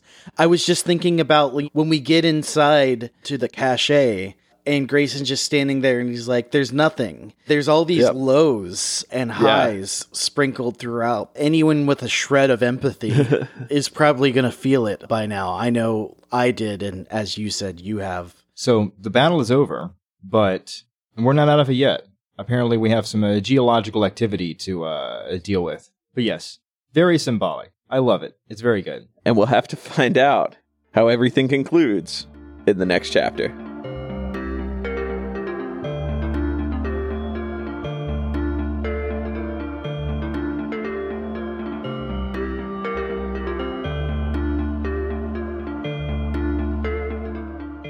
Chapter 35. So we open the chapter with Rachan screaming. We're back in the cavern. The ground is shaking. He's in serious pain. And the text goes on to explain that Rachan hadn't seen the records of the facility. He couldn't know that when they built the thing, they had to construct a huge system of pipes beneath Freeport to drain the river and reroute all the water into Helm Pit, which is this ancient fault line fissure, and that when Freeport was destroyed, the channels had been opened, and that for three centuries, a small sea had existed at the core of the Nagayan Mountains. It turns out that Major Keeler had considered that someone other than the rightful landholder might attempt to blast their way into the mountain. So he had installed monitoring devices throughout the facility, and that if the facility were breached, it would not be the work of Star League personnel. It would be barbarians. It says that. Barbarians who must not be allowed to rifle the storehouse's treasures. More foreshadowing. And so now, deep below the mountain, the fusion reactor was converting the underground sea into steam, and the crust of the planet had begun to move. Isn't this crazy? It is indeed crazy. It makes some sense that they would booby trap it. I'm assuming there must be some way to arm or unarm this because in the event that the facility was being attacked by someone in opposition to the Star League, it probably would have made this fortress not a very good one. And if we recall, that was one of the original uses of this facility. So mm-hmm. if we assume that's the case, I think this makes some sense. Oh, I took it as it is set up that no matter what happens, no one gets this but Star League or the rightful owners. Because, Well, yeah, that's what it, It- says. yes, uh, but in that same way of like, even to their own lives, they would put that risk in there. Sure. Which does say, like, oh, they're lucky a nuke didn't drop that nearby and cause this to go off. But I, as I read it, I was like, oh man, what a cool little detail in it because the Grey Death Legion was so close to blowing these doors. It's Yeah. true. We could have had Devilier set those charges, and then the Grey Death Legion would be finished. And the fact that it's Rachan that blows it, it just comes full circle into what Keith wanted to have done here. It's more symbolism, right? Yeah, the heavy hand destroyed everything. Right. It does mean, though, that none of this was necessary. Rachan could have just sent some guys with some bombs down here, blew this wall open, and the whole thing would have taken care of itself. He could have just left. And then people Yep. would have been like, oh, wow, some kind of weird sinkhole over there. I don't know. And then none of this had to happen. Langsdorff would have never known the Yeah. truth. Cue the curb your enthusiasm music. Yep. The Grey Death Legion would be over. They didn't even need the whole setup there with the false flag and everything. Yep. Yeah. They, uh, this thing was rigged to like collapse on its own. Like it's uh, it's just It- so it funny. seems It's like- wow. Literally a couple of pounds of C4. Yeah. And Yep. the problem would have been all over. But Rachan could not know any of this. All he knows is that the cavern was collapsing around him. He did, however, weaken the structure when he ordered the support struts cut and when he ordered the archer to tear down the wall. So the earthquake shattered the last of the aligned crystal steel braces and sent 10 million tons of granite toppling, and the roar of tortured rock continued long after it had cut off the man's single, sharp scream. So yeah, eat it, loser. You know? Yeah. he gets crushed by rocks. I was like, nice. Here at the very end, it's like, I wonder how Rachan's gonna get his. He gets crushed by rocks. I like how Keith in this example has continued to like evolve his style. Cause in the last book, we've got Nagomu's end, where Sue Ellen like walks in and she's in her unhinged mode. And it's like, oh, Nagomu met his end to Sue Ellen. But in this one, I like how he set all this up to have Rachan die in his goal. All of this from the setup reflects his destruction started with his idea.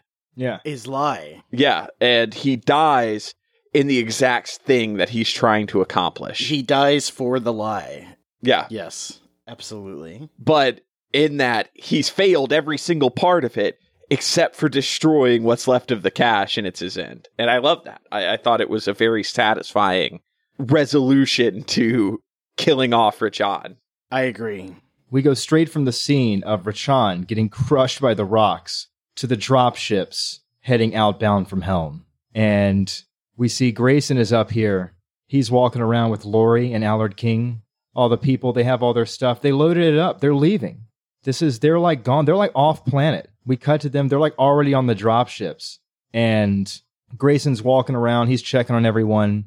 He's talking to a group of refugees and Adept Larrabee steps up and Grayson tells him, Oh, yeah, I heard that you were the one who found Allard and got him on the dropship. I wanted to thank you personally. And this is where we also learn that he saved Larrabee on his way out. Allard brings up that all of them, like Allard King and Janice and that young corporal, Nick, they were like holding on for their life, right? Everything was shaking. They were on the side of the mountain and Larrabee found them and rescued them. And so that's nice. So Larrabee totally ends up saving Allard King and Janice Taylor and them. So that's cool, right? And Grayson's talking to Larrabee and he's like, you know, I don't agree with what Comstar did on Helm, but, you know, I appreciate that you helped us. And then Larrabee tells him, you shouldn't judge Comstar by the actions of just one man, Colonel. We're not that bad. And you know, they have this little conversation. Grayson asks him, you know, was he working alone? Was he a rogue agent? Was this not a Comstar? And I mean, Larrabee tells him, he's like, I don't know. It's hard to say, but he's having a hard time believing that the order that he dedicated his life to would have done something like this. He can't reconcile like the Comstar in his head with what happened here. We do also get where he kind of hits him with. He says we're not that bad, and then Grayson hits him with, "Well, there's some people on Sirius Five that would say to the contrary, as well as all the people that died here." Which I think, just like what Langsdorff did, Grayson thought process here is, you know, he's just groveling in all of the lives lost, which I think in kind shows where Grayson's heart lies in this matter. Yeah. Oh, don't forget, he also brings up, he says the people on Sirius 5 would disagree, and it also doesn't help. And he names again Morley, Brodenson, Delaney, or the others who died. So we get one more mention of Delaney and the two Stinger pilots. Don't for you know, never forget. Never forget our D-lister nominations. But Larrabee swears to him that he's going to go back to the command and he's going to clear his name. Grayson's like, that's nice. I'm Yeah. glad you're going to do that. He's so empty. Mm-hmm. Yeah. And he tells him that if the plot was concocted by someone higher up in Comstar, they'll never admit it. But they'll find other scapegoats, Kleider, Garth, but Larrabee like tightens his fists and he's like, I swear I will speak with my superiors. And they'll support the, the theory that Rachan was an isolated madman. But you, Colonel, you'll no longer be considered a renegade. And yeah, Grayson's like, that's great, but it doesn't really help all these people that died, like Brent said. But then Larrabee's like, but never forget the living, Colonel. There are always the living. It does give us a little sentence here. Ramage, don't forget, Ramage is alive. He's now recovering. He's in the doctor's office. We see Clay is reunited with his wife and son. Janice Taylor is here. Lori, you know, I feel like the camera is like sweeping across the room and you see like all the characters. Like you see Delmar Clay with his arm in like a sling. It does the at the end of the kiss kiss bang bang. Yeah. All the characters are like out and you can see them all like they're all okay. Kind of. They're banged up, but they're still here. Larrabee tells him, you know, I know about your plan to spread that data across the stars. And he's like, I'm not going to get in your way. He agrees with him, basically. Larrabee's like, maybe that'll make it right. I just wish I knew. And the chapter ends with Larrabee. He gets the final line here. He's just like, I just wish I knew whether that by helping you spread that data, I'd be helping to make up for the evil done by the mad renegade or my order, or whether it'll make me the renegade. And you're like, oh yeah, I guess if they find out that Larrabee didn't, you know, like facilitated the spread of this data, Comstar would probably be very upset with him. That's a good point. But he's just trying this best. This really, this final chapter here, it's mostly this conversation with Larrabee and Grayson, and Larrabee trying his best to like make it right or like convince him. It is funny. We get so much about Larrabee here. We learn so much. He's just like this young guy, and he really believes in Comstar. But he also believes in what's doing what he thinks is right. Mm-hmm. And again, we see a character in pairing with Langsdorff that is willing to do the right thing or what he thinks is right in lieu of the consequences. But I also like how this wraps up tonally similar to Mercenary Star, where Grayson is the one outside of how all the interested parties are trying to resolve this in their own way.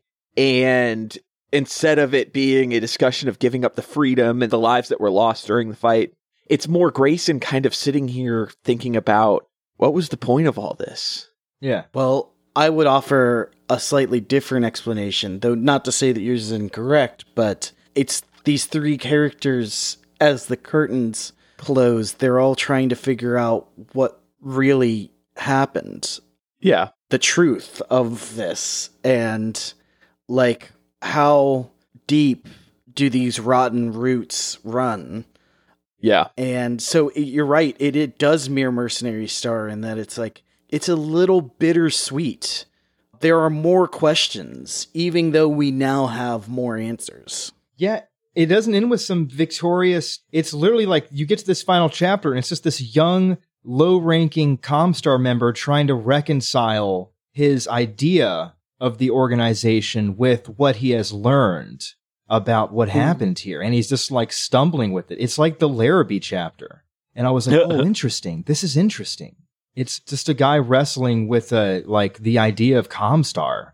And I'm like, this The ideals of Comstar. yeah. And you're like, oh, good point. It's like the first time Comstar gets really involved in these books, they do they've done something like horrible. They're like the worst villains we've encountered so far. And it's like supposedly this like benevolent organization or whatever. That's what Larrabee wants to believe. Now he's like, oh man, are we the bad guys? Basically, it's just him struggling. It's sad. I can't imagine that's going to be a theme we run into again throughout these next hundred books we'll cover. That somebody has to wrestle with the idea of are we the bad guys? Yeah. And also, it sets up from here. It's like if you're reading through these books, you now know that Comstar, you know, there's something going on there, basically. We've Mhm. like, he peels back the curtain a little bit and it's like, see, there's some weird stuff going on in here. And uh, keep that in mind. They're not just innocent space wizards that control all Yeah. communication. Yeah. Who'd have thought the Space Wizards would be up to something? and yeah, it is kind of bittersweet. It is. We're on the dropship. He's looking around. The gang's here. But yeah, we do learn that Larrabee, uh, you know, he knows about the data and he's he's going to assist him as well. That's how the chapter ends, is Larrabee being like, I'm going to help you. I think it's the right thing to do, even if it makes me the renegade. So the implication here is that there's information in this library that is very advanced for it's a lot of things that humanity have has lost, right? And so the idea here to kind of provide some more context is that Grayson and by extension Larrabee. And even Duke Ricol all see that the only way that this information can be a good thing is if it's proliferated amongst everyone, all of the successor states, the periphery. Basically, the goal is to get this information out to everyone, as to not have any particular great house or entity to have a monopoly and therefore to hold kind of a higher power over another. I agree. I think this is the move. I think Grayson did the best thing he could. I was specifically talking about warfare here, but by extension, this information also is going to trickle down to the entities that are not part of the armed forces of the successor states, right? That means hospitals are going to get some of this information. That means, you know, scientists are going to get some of this information. So by doing this, there's like the maximum benefit to the people of the inner sphere with the minimal benefit to the actual governments and leaders of the successor states because the balance between them is maintained as the uh, old axiom goes information is ammunition. And it was the greatest good that could come out of all the terrible things that happened through through the price of glory. I agree. And so i like to think that even though this is just a fantasy story about stompy robots that like we get even with all the confusion here at the end like the people that died at the hands of this plot and in the fighting they didn't die for anything so it does as much as it can sweeten the pot here at the end yeah Helm Memory Core, dude.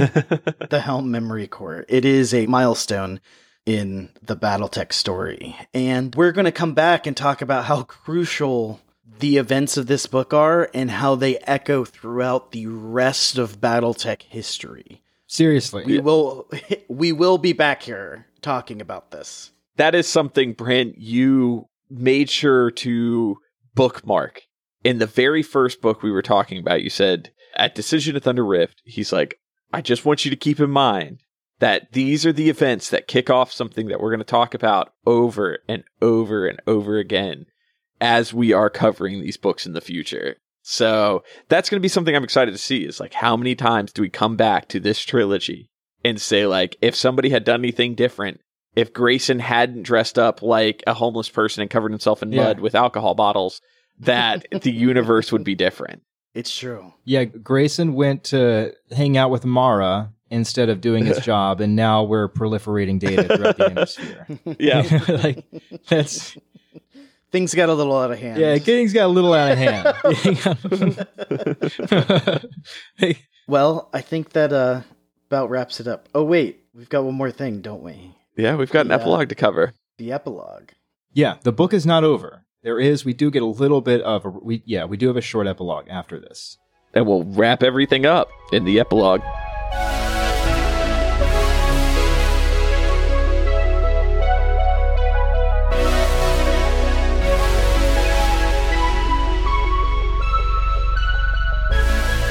The epilogue.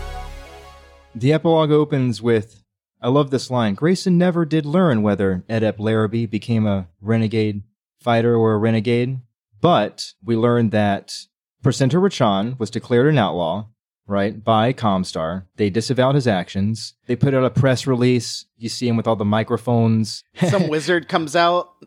I imagine some wizard, but it, it feel like the scene I saw like a it's like an NBA coach after a particularly bad playoff exit. We did what we thought was best at the time. yeah. we trusted our players. He We, was uh, a lone wolf acting Yeah. alone. It is no way indicative of the order. We're we're returning back to our fundamentals. Yeah. Which is, you know, hoarding knowledge. And so yeah, and subtly controlling all of you. Uh, they claimed that the tragedy on Sirius 5 was a result of a madman's megalomania and the corruption of a small clique of Marik nobles and officers. And we also learned that it came to public knowledge that Garth and Kleider were behind this plot to overthrow Janos Marik. We knew a little bit about this. It had been mentioned earlier, and how it says specifically here General Kleider specifically was implicated in the conspiracy to work with Lord Garth to overthrow Janos Marik. And oh, I love this. Their plot failed when unknown sources, widely suspected but never proven to have been Comstar agents, alerted Marik to the plot. so Garth gets captured, tried, and executed. And then it says that General Kleider escaped with a handful of mechs and men and was not seen again. We're in it.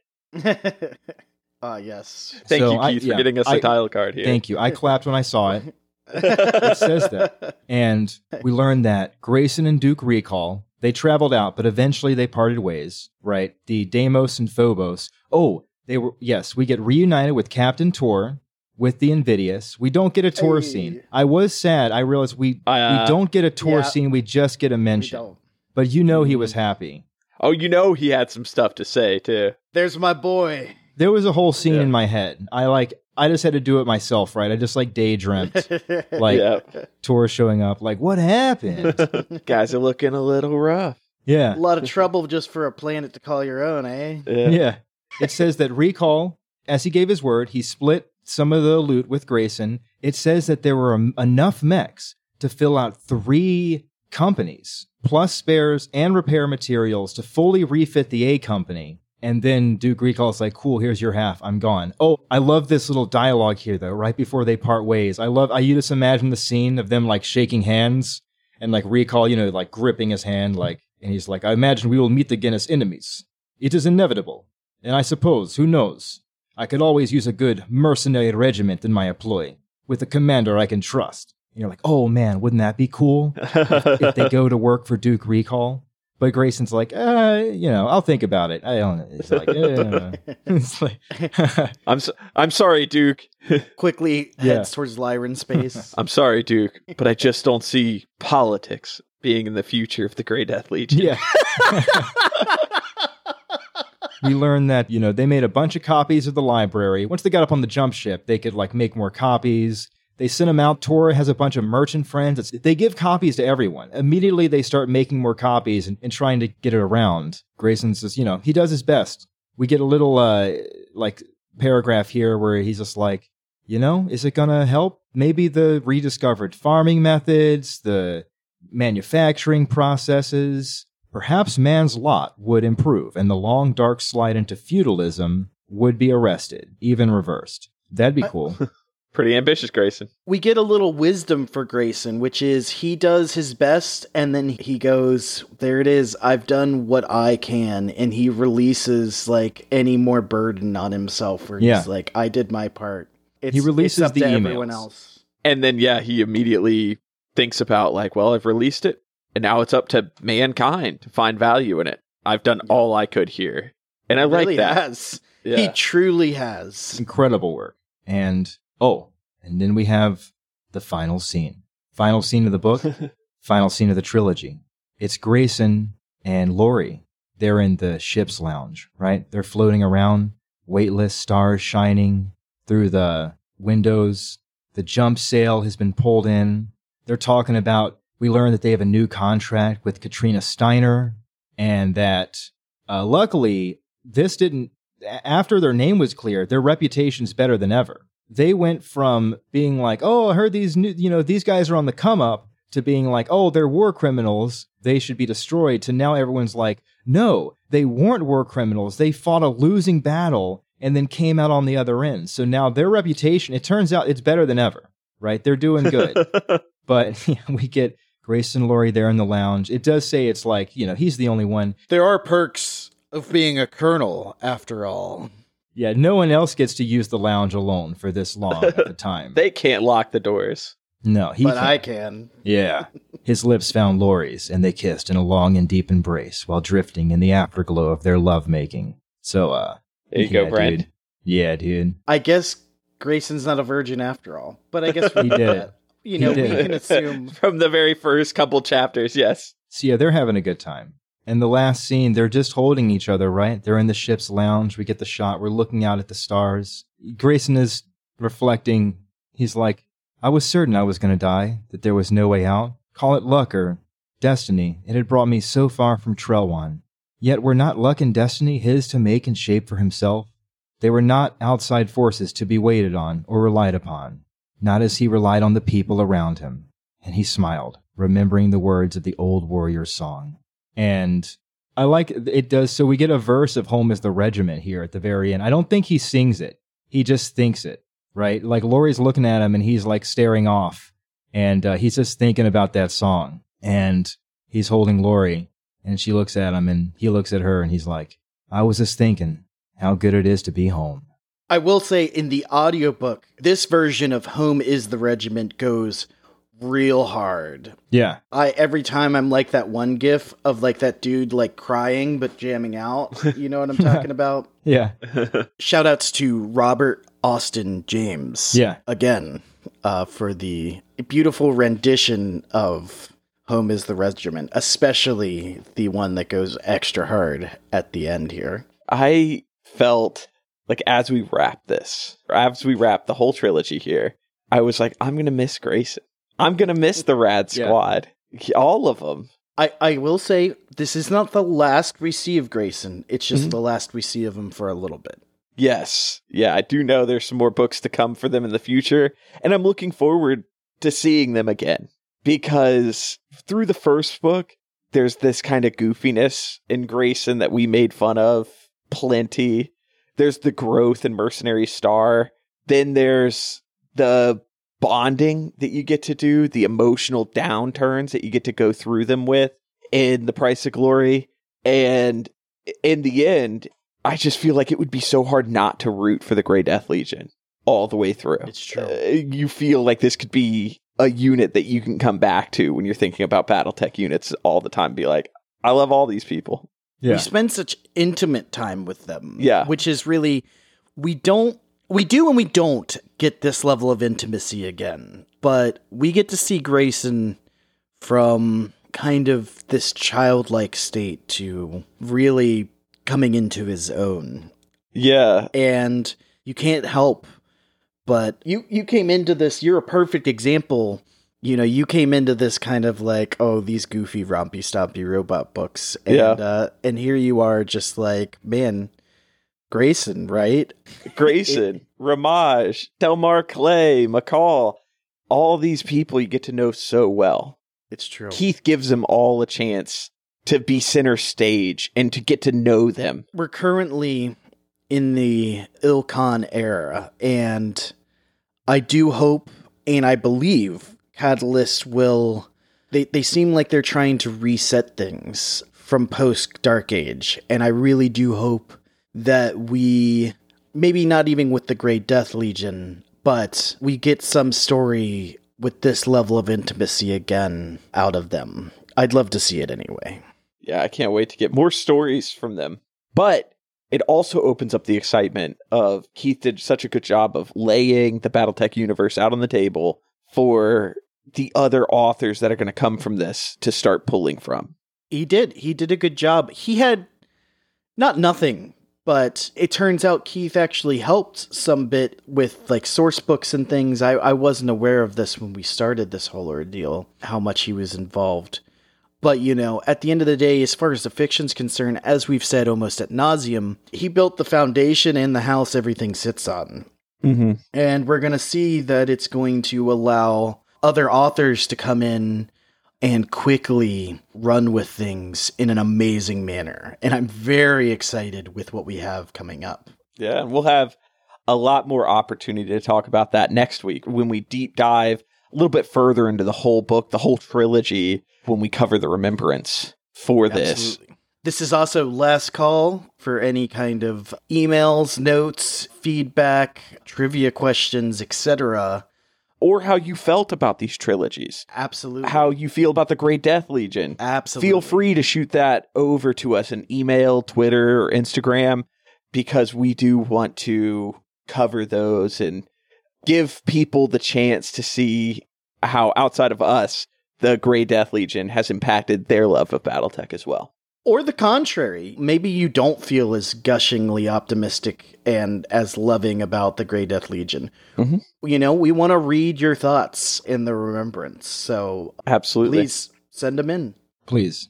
And as a brief note before we let you all go here, we did want to take a moment and point out that a hero of the podcast, you know, we shout him out as many times as we can. Tren Sparks is hosting a charity stream over on Twitch this weekend. So if you are listening the week this comes out, please go check that out. Tren sent us over a voice message, so we'll go ahead and let him take it away.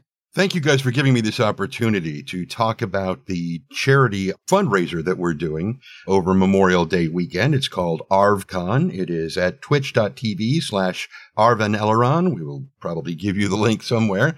And uh, if not, just follow me on Twitter and you'll see it. I'll tweet about it there and everything. And we are raising money for the Damon Runyon Cancer Research Foundation because cancer is just a horrible monster that has taken probably somebody from just about every single one of us. And it would be awesome to be able to stop it. It seems like it's going to be an amazing time and a good cause to go check out. So please go support Tren and his streaming crew over at Twitch. I'm going to make sure we have the links in the episode description. So make sure to follow Tren on Twitter and their Twitch channel. Thank you all so much. And we'll see you next week as we start the remembrance. This was Of Mechs and Men. I am Canaan Hill. I was joined by my two good friends, Brent and Aaron. We would like to thank the author, William H. Keith Jr., as always, and of course all the other writers and artists who work so hard to keep Battletech alive. We would like to thank Catalyst Game Labs for being such generous stewards to the property. We have an email, as you mentioned, advice at heat.management. Please, especially if you have uh, any thoughts or um, if you have any comments, questions, complaints, corrections, again, the email is advice at heat.management. We're also on Instagram and Twitter. Please send us stuff on there as well. Don't feel like you have to write out a whole email. Yes, exactly. We are at of Mechs and Men on the social media platforms. Yes, please feel free to message us there as well. But yeah, this was the price of glory. This was the Grey Death Legion trilogy. And we will, of course, be doing a remembrance episode after this, where we will discuss, you know, closing thoughts on the book and the trilogy. And uh, I'm very excited. You know, we'll do our thing. I'm excited. This was great. We'd love to hear from you. If you have anything you'd like to say, uh, give us an email, give us a message, and uh, we'd love to talk about it. No. Oh, and uh, please feel free uh, to leave us a review. We're on all the major podcast platforms. Give us a review, it always helps. But yeah, thank you so much for joining us. We'll see you next week on The Remembrance. And remember, kids, every moment here is a moment to do the right thing. So try your best. That's right. See you next week. Seyla.